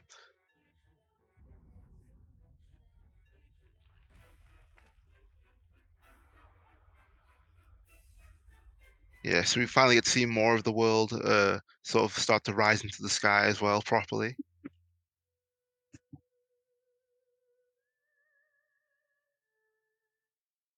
One other thing that's quite interesting as well that I've just thought about, as each trailer goes by, we get to see more of the actual castle come out of the ground too. And I think Yeah. that's going to be Yeah. really interesting. It's like it's like pulling out like a needle from the ground very slowly, you know? Like you get to see different layers of it, you know, come out from the earth. And I think that's going to be a really cool thing. I, I- one thing as well that I've wondered too is will we ever be like on an active part of the ground that comes out and goes into the sky? Not with respect to Link's, you know, new ability, but like will it will, will we ever be on an area that will do this specific thing that we're seeing here that will be raised out of the ground by I the malice, so. I think. Yeah. I feel like a uh, mid-game map transformation will be very possible, Yeah. or uh, or even reaching the sky requires like the the castle to go upward. Yeah, I mean, like you But, uh, said, Yeah. the you know the the, the trailers uh, are linked together. Like the first trailer ends, uh, the teaser ends with you know Ganon looking over, and then just a very zoomed out view. You hear like a whoomp, right? Mhm. And then it, it's it's a view of the castle, and it just looks like oh, just normal day, any other day. And then all of a sudden, woof. Yep. And then you know, and then like more rumbling, right? As if it's starting to get ready. You know, so it looks like it's collapsing, but then now you see like no, no, no, it's rising. It's rising to the Once Yeah. the hatred is pushing it it's into pushing the air. up. Yeah, that's right. Exactly, yeah. Exactly, exactly. So And, they that's one of the below there, about it. Basically, yeah, they, exactly. They must be underneath the castle, and that that was one of the things which I wanted to get into before because um I was just watching one of my best friends play through the final area, obviously the castle itself. Uh, shout out Rochelle, and uh, yeah, like I was having a really good time watching him do it. But funnily enough, like he actually kind of like used uh, Revali's Gale and like skipped over like a significant portion of the castle. And me and my friends watching, we were like, "Whoa, what the heck? You could do that!"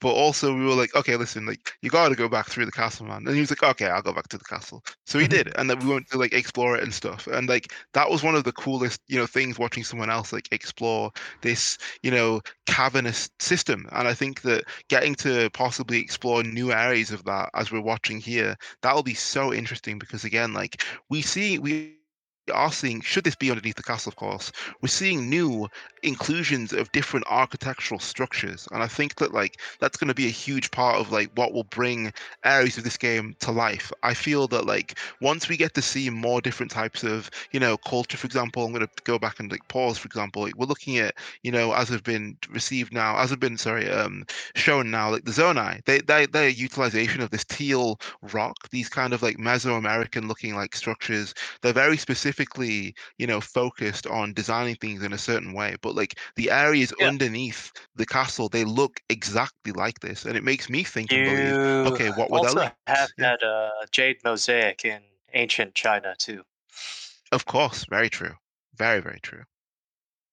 Yeah, it's it's in- incredible. I mean, Yeah. like, just again looking at, I'm just I'm just going through a few different areas here. Just looking at the way in which we're seeing, you know, very specific little bits of like architectural design.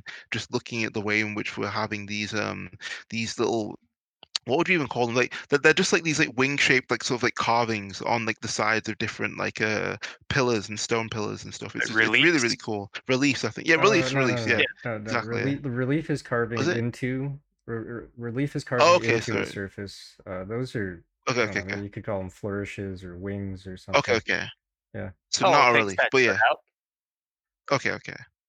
Interesting still, but yeah, like I like that. Uh, it, it's a, it's a very specific, you know, like thing that thematically ties in. This game here now is all about, you know, the air. It's all about wind. It's all about flight, and I think Mhm. it's it's really nice to see that we are so specifically tying this into the the game, the the game's uh, architectural, you know, language. Yeah, like even like this moment here, for example, where um at 28 seconds we're seeing Link, you know, falling from the sky to this beautiful, you know, triumphant song. Yeah. It, I, I think it's it's something as well that like the way that he's falling, the way that he's you know got his arms like outstretched and he's completely kind of like relaxed. Even I think that it's it's just so good to see like a new form of a character which we've seen in one specific way for such a long period of time.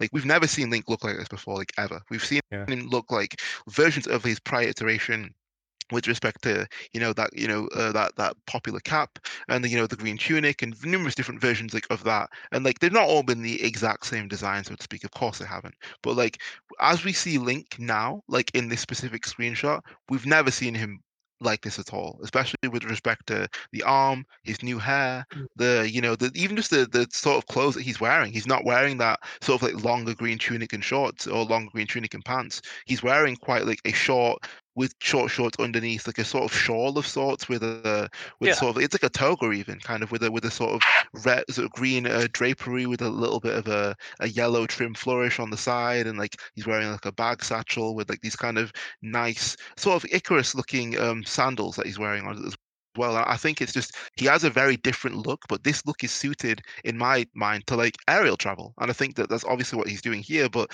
just the way in which that he is in essence become like accustomed now to you know falling and flying and gliding and soaring again. It's, it's really really cool to look at that. Well, there is also Kid Icarus, kind of dressed True. like that. Yeah. Yeah. Very true. That's a very good point. Yeah. Yeah, And, very good uh, point. I know that that part. It it reminded me of the uh, Escala Flone movie because uh, the guy's falling through the air to to go like kill some people, but uh, well, just the asymmetry tattoos on the arm, like Oh, totally. Absolutely. Yeah, the the the movie specifically, not the TV series, but the Escaflowne movie. That's sort of a reimagining of the series. Yeah, it starts with Van Mm. just falling from the sky, uh, attacking a ship because they're not expecting someone to to attack them from above, yeah, right? And and he has the Uh, Yeah.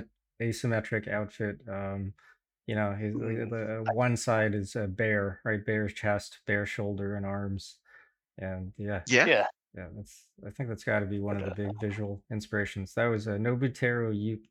Uh, Nobuteru. Oh, sorry, tongue tied. It's okay. Yuki uh, was the uh, character designer on uh, Escaflowne. Yeah. Nice. And Secret of Mana. Oh, uh, Nice. uh, uh, Wow. on, on, And on, on, Lodoss War, right? he was the on Seiken Densetsu three and Chrono Yeah, the later but but not uh not not Secret of Not Mana, the, f- not the first two. Yeah. not yet. But he, I think he must have done some art later uh, for for Yes. yeah. But yeah, uh, and and Lodoss Wars and so much more. Uh, uh Heat Guy J, incredible. amazing artist. Yeah. Yeah. Very Yeah, what what I was just gonna say as well, like um Andy, for example, like what what do you think of like some of these like new like enemy designs that we're seeing here? We're seeing like the fusion of like you know Bokoblin and like Talus here. Yeah, we're seeing the this idea that you know like we've got like a, a coalition now between like different enemy types, and I think that's really interesting because like we can make them. We've, we've been able to like make them you know like interact pr- previously in uh, Breath of the Wild itself, but I think that this is going to be it's it's going to mark like a like a new sort of like step forward with respect to not just like the idea of you know fusing as a mechanic we'll get into that a bit later Yeah. but like the idea of fusing enemies too that's going to be really really cool I think uh, Breath of the Wild, like, you could combine, you know, your tools in lots of different ways, but uh, the enemies just kind of still fought in a pretty normal way. So I feel that uh, Tears of the Kingdom, they're they could be consciously going for like, well, what if the enemies can also, uh, you know, combine things, like not to the extent of Link, but like just yeah, like having more uh, combinations between them. Like now the stones are floating, so those moblins built like their little battle hut on top of it, no exactly.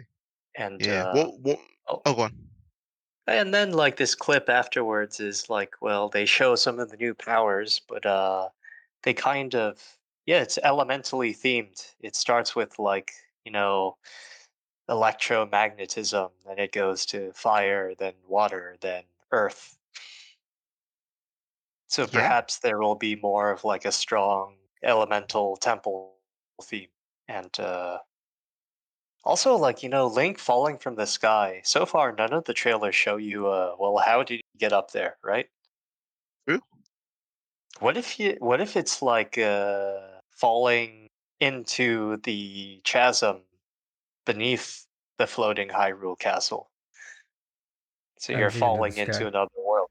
okay that could Well, be really interesting i think that we have seen like i think that we have seen well in this is a bit of like a, a jump forward a little bit but i think with that new like um ability to sort of like go float upwards through rock i suppose like i think that was going to be quite key as well with respect to getting up to high places so i think like that might be Yeah. something that could be uh, important there too but like yeah I I think that that's not been like fully explained yet definitely but this one he's so high up, like he's above. oh definitely the floating islands. Um, I, I I'll just say I think it's really interesting that uh you you see Zelda falling, right?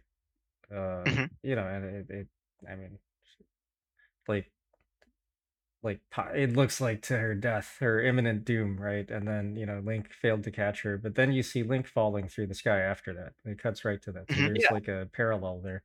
So I just I, that's a I good Yeah. point I wonder what what they're actually building up to with with that uh, parallel. Um, absolutely absolutely yeah, and then yeah yeah, you got you got yeah um uh, what is that not Ganon? What is his name? Demise. Oh, so yeah, demise. Demise. Yeah, so demise is like demise is like the that's the, the core sort of like evil like sentiment Mm. that like It's like exists like the within uh, Ganon in a sense. Yeah, the hateful spirit that yeah, becomes the generations of Ganon. Mm. exactly. Yeah, it's it's like the first first first evil. Yeah, Yeah, yeah. Those Yeah. tendrils look like uh, roots. Uh, they're like roots spreading quickly. that's a good point coming out of actually. Yeah, sphere. I didn't Yeah, think yeah, That's a really good point. That's a really good point. I, I like the fact that they've got like this kind of white, sort of like even white. It's like white hot burning edge to them, kind of as well. Like it's not just all darkness and redness. Like there's a very specific kind of like white glow around the sides of them. It's really cool. yeah. And I, I like that idea that may, maybe those things are actually what is pushing up the whole castle, right? Yeah. Yeah, it Well, um, is.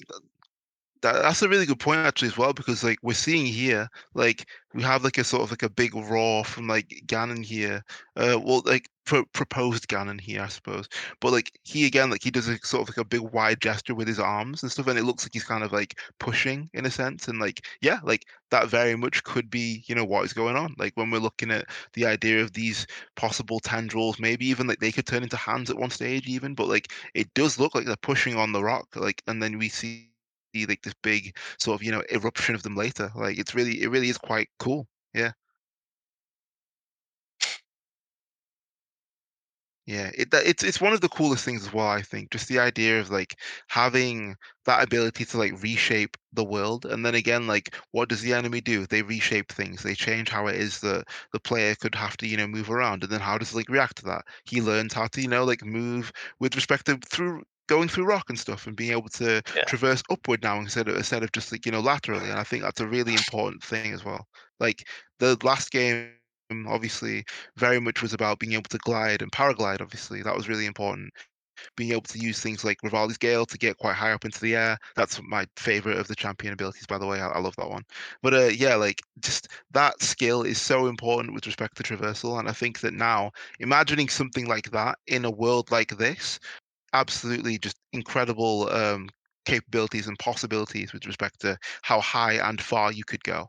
Yeah. Yeah. And it's it's the excuse me. Um I, I wanted to comment on the the the ability to travel upward, but I'll, I'll talk about that later. I think uh, once we get to that that Cool. trailer. Yeah. Cool. Do you want to They- skip to the might next one now? Yeah. Yeah. Sure. Yeah.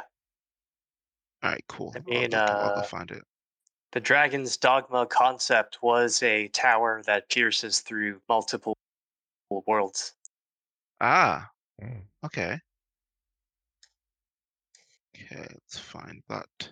Just like the the world tree from various mythologies. Ah, very true. And also, I, I'm, I'm rereading Aqua Knight right now. That's that's how uh, that's how their Yeah. world is constructed too. In Aqua Knight, awesome comic. That's one of my favorites. I gotta check this out. Yeah. All right, so uh, so we are currently give me a on. minute. And I gotta use the bathroom. Okay, cool, cool. Yeah, sure. We'll just Take we'll just rap about the game real quick. Yeah, yeah. It's cool. So basically, one of the coolest things as well, which I wanted to mention earlier, I am super excited with the idea of just Sky Islands generally. Many people will know this, but um, Richmond will especially. I'm a huge fan of D-Pad Studios Owlboy. It's one of the best games ever. I love it. It's really cool. Huge part of my creative, inspirational foundations. But also on top of that, it's just one of many games that like speaks to the idea of the wonder and awe of sky-based travel. I think that like being able to fly, being able to go and explore different dungeons and ruins and different cities different cities and different places full of just civilization like in the sky. It's just it's always been like a dream for me. I've always loved it. Hmm. I've always thought it was cool. Ever since even again thinking about going back to again one of my other foundational experiences with respect to games pokemon emerald favorite one of my favorite places there even though it's quite you know barren it, it's it's sky pillar like i love the idea of you know an area that can just reach and pierce through the clouds and kind of just be so high up above everything. I've I've just always always loved that in games. Well, what are some of your favorite sky areas, Richmond? Oh, in in games. Just in, general, yeah. Just guess just- just- I, just I was just thinking we could do a whole uh, podcast on this. It'd be, it'd be good Oh, we definitely could. But um, and number one is uh, Zeal uh, from Chrono Trigger. To to, to, to Okay. just the um when you finally arrive there, just just oh my gosh, like when you see the reveal of where you are, and it's just totally unlike anywhere else you've been in the game, and it's like so serene and that uh that music pops up and it is just so such like gentle uh heavenly sounding music um it's so cool. To me that is like the peak sky island Hmm. uh, in video games because it a, a- as a kid playing that you know it really made me feel like i was there. Like i was really filled with like a sense of Oh, awe so of, like oh my gosh like where am i? What is this place? How does it stay up? Oh my god you know like we're, we're- Yeah, we're above right, the like- clouds you know? Yeah. yeah that's a big part of why one of my favorite like Ghibli films again, like Castle in the Sky. Oh Like yeah. just like I, I I just absolutely love this idea of like this ancient civilization that like has existed for such a long period of time, just high above the clouds that like nobody you know has been able to access until now. Like dun, dun, dun, like yeah, I've, I've just really I've I've always loved that. I've always loved that idea. I think that again it speaks to also just in general the idea of you know a peaceful place that is in essence like that was used as a weapon, but the reclamation that it received from nature sort of like reverted it in a sense to this sort of peaceful sort of like just giant orb in the sky. And I think that's also something which is really important too. Another cool thing is again like spoilers to the end of the movie, but like the way that like the the place kind of like is destroyed in essence is sort of it, it sort of speaks to that sort of beautiful reclamation of nature sort of like coming back, right? Like what happens? You see all of the tech fall away and what's underneath it? Just tree roots and like just this beautiful giant tree of like just ancient origin just like floating around the earth. It's just it's just so so cool to think about and just imagine. It's it's a beautiful thing. Yeah. How how how old were you when you- when you saw uh, Castle in the Sky? Um, I was probably okay, so that was probably maybe 6 years ago, so it's probably like 20, I think. Okay. Like, yeah, something like that. It's probably Yeah. about, 6-ish years ago, I think. Yeah. Six, seven, yeah. That's great that it like But I mean like I'm I'm sure you've seen tons of like floating islands in stuff, you know, absolutely. Yeah, games, absolutely. anime, but but that still was able to have like such a, a big impact, right? Absolutely, it had such a huge, huge impact, man. Like it's it's kind of wild to think about actually, because again, like ask any of my friends, I'll tell you like what are some of my favorite things just in games and just like or just in anything and like yeah, floating islands are one. Like I love I love a lot of very kind of like peak shots to be honest, like with people falling backwards into water. I love when like time stops and like rain freezes in place. Like I love when there's like one very specific source of fire in an otherwise like blank, dark uh, environment. So just for example, like imagine like a, a desert at nighttime and then just like this one flame in the center. Like I, I love, I love, I love certain things like that. I, I've, I've just always been a, a big, a big fan of, uh, of certain imagery, and I think that just floating islands to me, they've just always looked cool. I've, I've just always loved that idea since for as long as I could remember. So Yeah. yeah, just seeing that be, you know, the main sort of focal point. Uh, with respect to how it is, that we will be moving around this game. I'm very, very excited, man. It's going to be a lot of fun. Yeah. Have have you played uh Skies of Arcadia?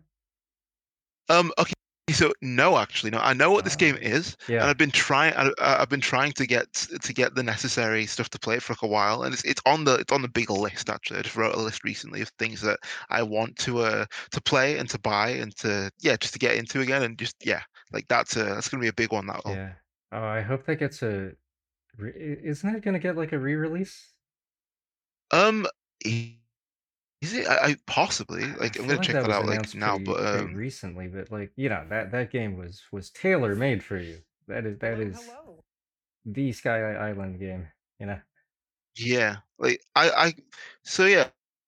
uh, apparently it this could be this could be in the Oh, works apparently. I- I'm not sure if it's Okay. official or not, but it's it's it's alleged. But like Okay. yeah, like this this could be re- this could be really cool. Yeah. I would be excited for this honestly. Like I would really I I would like to play this. I've heard so much about the game. I've seen little bits and pieces from like different playthroughs when I was like much younger. Like that was like again early days of like YouTube like for well for me anyway, like 08, 09, oh, 2010 times. But like yeah, like I definitely definitely would love love love love to play that game for sure. Yeah. Yeah, gosh, I, I cannot wait for. I just cannot wait for Tears of the Kingdom. It's gonna be so much fun. Like, Yeah. yeah, it's gonna be a really, really good time. Like, it's it's quite funny actually as well, just because like one of my other favorite games, uh, Minish Cap, is uh, it's quite high up on the Zelda I I, I timeline. It's one. one of the yeah. Yeah, Have that you it not? Okay, looks so I was, so just cool. Yeah. I was just going to mention this as well. So, if anybody hasn't, uh, Zelda, if anyone doesn't know, Zelda: The Minish Cap is a um, Game Boy Advance game. It's it's really really fun. It's awesome. It's one of the games in which you find out that Link is able to, in essence, sort of like shrink down due to uh due to a power for from this uh, character called like Ezlo. So, in essence, well, I'll, I'll explain, but basically basically like at the time, like Hyrule gets like ravaged by the forces of, of evil until this race called the the Picori. They're a tiny uh, group of creatures bestowed a young hero Link with a sorry uh, bestowed a young hero with a Picori blade and light force, using both to trap the world's uh, evils in a chest. So the great people of Hyrule would hold an annual Picori festival, with legends stating that a door between their worlds would open every hundred years, allowing for the Picori to return. So basically, like in the present day, Link accompanies Princess Zelda to this Picori festival, right? And the festival has like sword fights. Uh, the festival has a sword fighting champion called Vaati. He destroys that, that Picori blade and opens a chest, releasing monsters across Hyrule. And like not finding the light force that he seeks, Vaati turns his, turns Zelda to stone and then leaves. Basically, only kids can see the. They're like these tiny little sort of like people. Like think like Princess Arrietty. Like they're just really sort of like tiny little small like Tinkerbell pixies, basically. And like you ba- you, you encounter this creature called as Though He's basically a magical hat, and he decides to accompany Link and grants him the ability to shrink to Picori size. So Picori, who call themselves Minish in this world, they task Link with retrieving four elements, uh, these magic stones needed to restore the Picori blade. And it's just like it's a really, really fun game. I loved playing it. I I, I was lucky enough to play this because of the ambassador system, uh, the the ambassador program that was on the Nintendo 3DS system. This was in essence a sort of a, a program of sorts that sort of let people who bought, I think it was the Nintendo DS at full price, they were able to play a few NES, SNES, GBA games in essence for free. And yeah, it gave them like a it gave them a cool choice of game, and that was how I played some classic games such mm. as like Metroid Fusion and like and other games like this. And yeah, like I was just super lucky and that I was able to be like a part of that. And I was just really, really happy when I saw and thought about different areas of the of the Zelda world, sort of like harkening back to some places which I had um, always felt a huge amount of like reverence uh, for. I've always just been really happy about the way in which uh, Minish Cap handled the uh, the the sky elements of its world. It's really cool. Hmm. Hey, did you did you know that was developed by uh, Capcom and Flagship? Flagship was a company founded by uh, Yoshiki Okamoto, the the you know designer of uh, Final Fight, Street Fighter Two, lots of Capcom. Whoa! So it's actually the, the so cool. secret Capcom Zelda game. That's Uh, actually wild. yeah, yeah. That and uh, there there was one uh, game before it that was also uh, developed uh, by by Capcom, published by Nintendo, of okay. course. Um, it Okay, of course. it it uh, four four swords, four swords, I think. Of course, yeah, Four Swords. Yeah. Uh, or sorry, sorry, sorry. No, no, no, no, no. Uh, Oracle of Seasons and Oracle Oh, and of Oracle of Ages. Ages. Those were also Capcom. Yes. Yeah, yeah, yeah.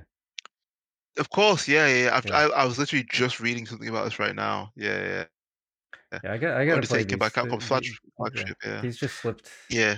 slipped through my my grasp. Oh grasp. I did want to play them. Um, one yeah, one of these days we we will have to have like a Minish Cap podcast because my friend. That is literally one of my favorite. It's one of my favorite Zelda games. Between that and like Oracle, no, not sorry. Between that and Ocarina of Time, I almost said Oracle Seasons again because I just said it. But yeah, like between that one and Ocarina of Time, those are definitely like my overall kind of like favorites. But I'm looking at Tears of the Kingdom, and I think it might be uh, added to that uh, added to that list right there. It's gonna be yeah. it's gonna be a ton of fun.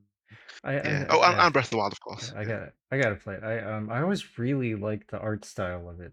It it, it Yes. It's got its own absolutely. unique take on the uh, pixel art legacy of uh, of the Zelda series, and yeah, of course, it feels very much like Zelda, but it also it looks like a Capcom game. It's got that Yeah, honestly. there. Uh, yeah, Yeah, one of the most one of the most amazing things about this game, again, as I've mentioned before, like I'm a pixel artist, like I love the fact that they were able to so specifically show the different types of material up close mm, at scale. Like it is wonderful. Like I just sent in like a like a a, a GIF here so, for example, you see small um, Picori Link sort of like walking across like a bunch of you know wooden slats and beams that exist above a house. And like, for example, if you thought about that, you would think, okay, so imagine there's a oh there's, a- there's a race of people that are so small living a living on this like tiny little area, but like the way that they show not just the detail, but the way that they stylize it, the way they give it such character, the way that they give it such a beautiful sort of sense of like you know life and and and playfulness. It, it's really really good art. It's oh, beautiful gorgeous. Okay, I gotta play this. I gotta play this. I I Yeah. heard it was originally criticized for being relatively short, but for me that's a bonus. Right? Like I, Oh, sorry, you, uh, you cut out there. It was originally criticized for being what? Sorry. oh, uh, some I, I upon release, people some you know some people were like, "Oh, the game's too short," but I, I think for a lot of people Okay, right. today, with such a huge back catalog of games to go to through, like that's that's a bonus. I, I want like a Yeah. concentrated, fun experience. Honestly, huge, huge, huge agree. Like I'm, I'm, I am a huge enjoyer of the short game of, of Oh wow. numerous different short games. Like it doesn't have to be super, super long. Yeah. So I sent another GIF. This is him, sort of like this is Link being sort of like transformed down into into minish size. So one of the cool ways that that happens, right? Actually, do you know what? I'll find like a little video and show you. Uh, Okay. but yeah, basically what happens is Link he's able to jump into certain like pots or into certain like small uh, receptacles of sorts, basically, and he'll he will shrink in size as he falls through it. It's re- it's really cool to look at. So like Cool. minish, cap, Very yeah. shrink. The um the Yeah, graphics in this awesome. look they look very modern. They look like a modern high, you know, what they call high bit uh kind of kind of style, right? It, hmm it, it looks similar to like, you know, Owl Boy or something like that. Like uh I mean, I think Game Boy Advance games in general just kind of established like a very modern pixel art look, like where um In they, they look very ways, different from like Super Nintendo games, I think. But uh this game yeah, particularly looks like embodies like a very Game Boy Advance aesthetic, right? Like it, it absolutely. it's so It's it's one of the it's one of the coolest things. Like Yeah. I I'm a huge I'm a huge enjoyer of the way in which that they um the here's here's one for the shrink poles. But yeah, like I'm a huge enjoyer of, of the way that they've sort of been able to perfectly blend like the different types of, for example, like tree, different areas of like diff- different areas of flora in the world and like just how it is that they make sure that the player is able to just like just notice and recognize different you know layers of like grass on the ground or just the way that like water ripples and stuff like it's not about it being like realistic quote unquote but it's the stylization of it that brings such a character that brings such a specific direction and feel that is so impressive to me. I've, I've always always loved this about it. It's yeah try and find this now. it, it's uh everything you see is like something that matters. Oh And because absolutely it's a game where you shrink, it's like when there's a hole in the wall, it's like, oh, I can definitely get there. exactly Yeah. yeah Oh gosh, I was trying to find this um one specific shrinking animation, but like yeah, it's kind of hard to find in like good quality. Yeah. I'll have to show it to you another time then. But yeah, like it was it's really, really cool to look at basically. Like it's a beautiful game. If anyone else is hasn't played it or ha- hasn't heard of it before, that would just be uh, The Legend of Zelda, the Minish Cap. You should definitely, definitely check it out. Or just watch watch a playthrough of it, just find out about it in any way that you can, because it's a huge, huge and very interesting part of Zelda's history as well. And I think that it'll have lots of things in it that you will find to be more relevant than you might have believed prior. So Mm. yeah, really cool stuff. But anyway, so showing that back to shoving that off the side, we're going to hop into the launch timing update for the Legend of Zelda Breath of the Wild sequel. So that video again is on the Nintendo of America channel. So that's a launch timing update for the Legend of Zelda Breath of the Wild sequel. We're going to watch that now, and I'm Yeah. going. And to you can press uh, play. turn up the volume too. Okay, cool. So I'll turn it up some. it's the we can still talk over it. Yeah. Cool, cool, cool. I just want to make sure that we could all Because hear there's each other, nice so- music details. Okay, cool. All right, let's get it then. All right. So yeah, that, that'll uh, three- that'll show up in the recording too. Oh, cool. That's fine then. Cool. Yeah. Three, two, one, play. こんにちは。 Oh, one sec. Oh, it's in slow motion? It's still in slow motion. let's try that again. okay, three, two, one, play. ゼルダの伝説シリーズプロデューサーの青沼です。ゼルダの伝説ブレスオブザワイルド続編の発売時期に関してお知らせがあります。本作は2022年に発売を予定しているとお伝えしていましたが、開発にもう少しお時間をいただきたく。発売を2023年春に変更させていただきたいと思います。楽しみにお待ちいただいている皆様、大変申し訳ありません。続編の舞台は前作ブレスオブザワイルドでの地上フィールドだけでなく空の上にも広がると前回お伝えしましたが拡張された世界はそれだけではなくそこで皆さんを待ち受ける新たな出会いや新たな遊びも前作以上に多彩なものとなっています。そうした続編での体験を特別なものにするべく開発チーム一同引き続き総力を挙げて取り組んでいきますのでどうか今しばらくお待ちいただければと思います。今回のお知らせは以上となります。ありがとうございました。I like how um at Yeah. the beginning his his bow went into went into Link free falling. yeah i like that but yeah it, it's really it's really interesting to think about like the way in which that again like they've they had to sort of um obviously let us know that the game was being like delayed but on top of that too like they still gave us something to think about in this trailer for example just like having a look at this beautiful beautiful shot or the beautiful shot which we've seen before but then after this almost immediately we get to see something new we get to see link Yeah. holding the new master sword that has been destroyed seemingly it's really really Yeah. cool Hmm. It's melted.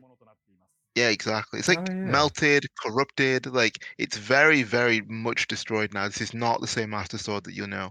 Like the sort of hilt of it seemingly unscathed like the upper half completely completely broken destroyed eroded corroded just all of it just terrible rusted even like it looks it looks utterly destroyed. But also one interesting thing about it too the way in which it looks destroyed i think that might give us some clues as to what it is that could have not just happened to it but what it is that could have even happened to link and his arm even for example like it's kind Yeah. of like to me like the same color as his arm in parts like Yeah. the same kind of like burnt sort of like steel well steel the same kind of burnt metallic material is like the same kind of general color that his new kind of arm is it's like a tattoo color almost and i think that's uh, that's kind of interesting to, to look at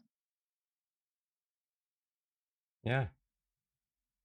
Yeah, it's got some holes Yeah. in it. It looks really like corroded. Yeah. It- It's it's definitely it's definitely still quite sharp and jagged, but I don't think that he'll Yeah. be using this as like a weapon. However, he might. We'll see. Feels- Feels a little organic. Reminds me of Mach X. Yeah, that's that's what I was looking up. I was trying to get a picture of the sword, the living sword from Aachen X, right? Yeah. Yeah, that shape is really similar. Here, I'll, I'll Hmm. post it in the chat. Cool. But yeah, like I, I really like that we've that we at least got to see something new here as well. But this also kind of gives people something to think about with respect to the idea of, you know, what happens to beings or or the idea of beings that lived possibly within the sword even for example that was a huge part of like zelda's uh history with respect to the master sword and how it is that it exists within the the lore uh, andy do you want to talk about that a little bit The Master Sword? yeah yeah do you, do you know about like how um the uh the the idea of like that character like was it Fee or Fi that lives within the sword from Skyward Sword Oh no, I don't really know much about it. Okay, it's fair enough. Fair enough. I'll I'll get into it like just a just a bit briefly then. In, essence, like there is basically a character who exists within the the Zelda canon, I suppose. Like basically, and uh, yeah, like she is called uh, Fi. She's a humanoid spirit that resides within sword, uh, and yeah, like it's it's really quite cool. That sword was eventually well, no, uh, she resided within a sword called like the Goddess Sword, which eventually becomes the Master Sword. So according to like Hyrule Historia, she was like designed to appear like kind of like age like 13 or 14 so she's kind of like a childlike spirit and she has a metallic appearance and her voice is quite like robotic which kind of Yeah. gives an impression that she kind of has like no emotions but like she exists in essence as like one of link's uh helpers so to speak it's thought that Fi even the name itself is supposed to be based on like a classic like abbreviation of like Fide- fidelis or fidelis which means like faithful or loyal so it kind of perfectly you know sums her up as a, role as sums her up in her role as an aide to Link on his journey. So yeah, Yeah. I think it's just a really cool and interesting thing. But Like, yeah, like she in essence exi- exi- existed within it, and people are probably wondering what has happened to her now that this sword has been destroyed. Yeah, interesting. Oh, kind of looks like uh, Fatima from Metropolis, Hmm. Okay. but uh, not like there's a strong connection. I think that's more like that's how you make a attractive robot lady. Yeah, it, That's it's still very much feels like a, uh, like a thing that was built. No, definitely, definitely. I think that um yeah, it well one of the things that I've always thought were very interesting just in general about like Zelda and their um and their ability to craft characters who are so meaningful, who help Link out in terms of their uh, ability to help as like sidekicks, kind of like they've always kind of had a version of a sidekick type character, be it, you know, like Midna, be it, you know, various different forms of like Zelda and how it is that she like has existed. But also on top of that now, in Breath of the Wild, we never got that. We didn't actually have like a, a dedicated like sidekick, I suppose. And like that's yeah. a really interesting change, don't you think? Like we never actually really received a sort of specific character to follow along and help us in yeah. a specific way. And I think that that really speaks to, again, the idea of Link sort of really being on his own in this sort of version of the world. And I think that's going to be a really interesting thing to look at.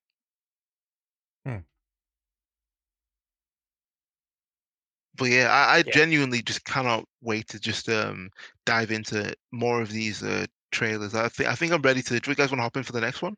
Yeah, uh, I'll just say the uh, destroyed Master Sword. It uh, it kind of looks like it was unmade because it resembles like the uh, raw sandy ore that you would make uh, swords out of in Japan. Oh wow! Like the tamahagane. Hmm. Oh yeah, it does. And really it does have a kind of organic feeling. It does. Wow. Yeah, yeah. Even with the natural like uh, yeah, holes in it. Yeah. Absolutely. Yeah and Andy will know a lot about like sword creation because uh, oh, yeah. he's uh, the the the the big sword professional of the of the group. Yeah. Yes. yeah, absolutely. That that's that'll actually be very interesting. Uh, that's a whole other podcast. But like, I'd love to talk to you more about like just your thoughts on weapons and games and stuff because yeah, oh, that's a huge, huge topic. But like, we'll get into that another time for sure. But yeah, okay. So I think the next one that we'll do is the official trailer number one from 2022. So I'm gonna have a little look for that right now, and then we'll get into it. So uh, yeah, the sound is very important in this one. Definitely. So, so I'm gonna turn, turn this one up. Yeah. Okay, yeah. we'll, well, we'll get that. We're talking about the swords. Um, yeah, I, I did. I didn't know there was a spirit that lived in the uh, the Master Swords. Uh, Fi was her name. Yeah, yeah, I, I, I forget. So some people pronounce it differently, but yeah, some people say Fi, some people say Fi. But yeah, I think I think it I think it's Fi, but okay. Fi, Fi, yeah, whichever. But I think that one of the coolest things about that, yeah, like just the fact that this character, yeah, is this kind of embodiment of like a uh, of a helper, so so to speak, but also kind of is this really cool um it, yeah, it's, it's just this really cool sort of like intelligent humanoid spirit, I guess, that you could say uh, just helps out and just resides within uh, the sword. It's, it's just a really cool idea. Yeah. Yeah, there are. Um, I've seen artwork in like old Chinese art where like there is a a being emerging from a weapon to show how powerful it is. Mm. Oh wow! Like in uh, in Journey to the West with the Monkey King, like his uh, staff, sometimes, like in some stories, it's able to transform into like like a demon and then go beat people up. mm. but I'm not sure, like if it's connected to older stories or like if yeah. it's only in certain versions. Something okay. I need to just go look up. So, so Fi is in uh is in She's the Breath of the Wild. No, No? she was in Skyward Sword. Oh, okay. Wait, wait. Yeah, Skyward well, Sword. Did she appear in Breath of the Wild?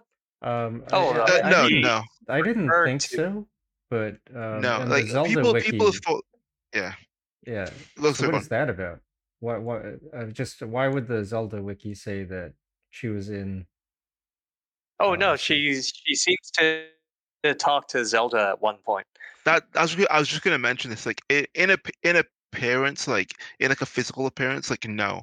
But many people, like in essence, do say that, like yeah, like it's a implied that Oh, like okay. that she that she speaks like to Zelda, but also that she it, it's implied that she exists like as a presence in, in certain in certain cutscenes. But yeah, I, I don't want to like get into like specifically within the sword. yeah. uh, in in essence, like that is where it is that she's uh Oh, she's okay. speaking kind of like from basically she's not like in person but she's referred to like several times and she kind of like speaks to zelda like on one like occasion but Yeah. yeah basically like zelda questions link's like skills with the sword and like she refers to like f- to fire like in a fee like indirectly but yeah saying that the legend have a voice asking within the sword if asking if link can hear it basically and that's uh, an inference there based upon Okay. Okay. the idea that that's obviously what happens in sword so yeah, Yeah. it's a it's kind of like a callback callback yeah, Yeah.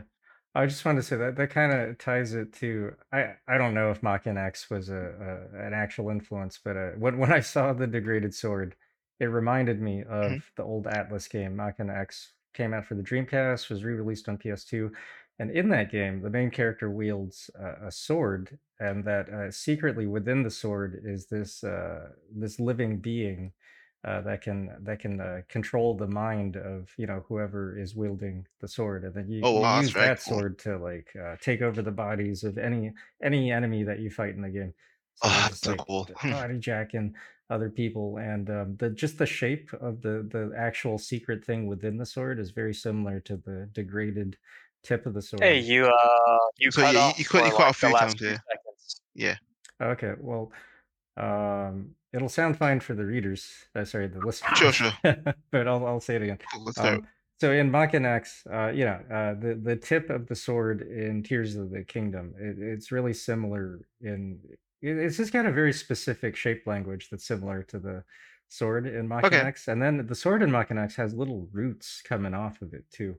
Uh, you know, uh, visually right sort of a, a visual uh, reference to how it, it, it, can take over other people's minds. So it'd be interesting to see if uh, anything similar happens in in uh, Tears of the Kingdom. This is probably just a coincidence, but um, you know, just a fun fun fun to make that connection.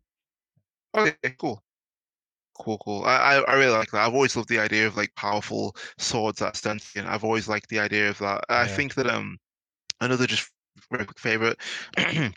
Uh, do you guys remember the sword Dhylec from uh, Darkstalkers? Of course, got to mention that again. Oh Like yeah, that's just super super cool. There was a there was one of the coolest scenes from uh, one of the comic books. Actually, there was there were Darkstalkers comics. Uh, Udon Entertainment uh, and a few others like were involved in the creation of those. But I remember very specifically showing again. Shout out Rochelle, one of my best friends from uni days. Like uh, we talked very hype in a very hyped way just about a scene where Donovan goes into a tomb and he shuts the, this giant like uh, stone wall behind him and then he's like all right like Dhylec i've heard that you like you are a super powerful sword and then like Dhylec not wanting to like be controlled by like anybody it just like erupts from like the this pedestal and it just like slashes him like a thousand times in like three seconds or something and then it's just like hovering like right there after it's just done it and then and then he's just like all right i'm gonna have to like basically like make this sword like tame basically and it just and it, I just imagined him and this sword just fighting each other for like 30 days and 30 nights or something then him like uh, just coming out of the tomb and being like all right this sword's like mine now it's just it's just so cool to think about like yeah just really really really cool stuff with a sentient sword if you saw sword if your story has a sentient sword in it i'm, I'm probably going to enjoy it so yeah just really really cool Yeah. stuff in there but yeah Let, let's get into this third All Tears right. of the Kingdom trailer. So, for anyone else listening now, I'm going to do a little countdown. We are on the Legend of Zelda. Tears Hello, everyone. This is Sean from the editing room. This uh, recording goes on for another, I think, two and a half hours or so. So I'm gonna uh, cut this one here. We didn't plan to cut this into two episodes, but it's it's so long. I think it's worth doing. So that's why we're uh, going to cut episode 80 here, and we'll start a little bit before uh, AJ jumps into uh, the trailer analysis at this part. Uh, so thank you for listening, and please look forward to episode 81, uh, part two for the Tears of the Kingdom uh, discussion. And of course, uh, for uh, Art Eater, you can follow us on Twitter at Art Eater Podcast, as well as on uh, any podcasting podcasting platform that you are on. And of course, check us out at art uh, com. And yeah, thanks for listening. Bye.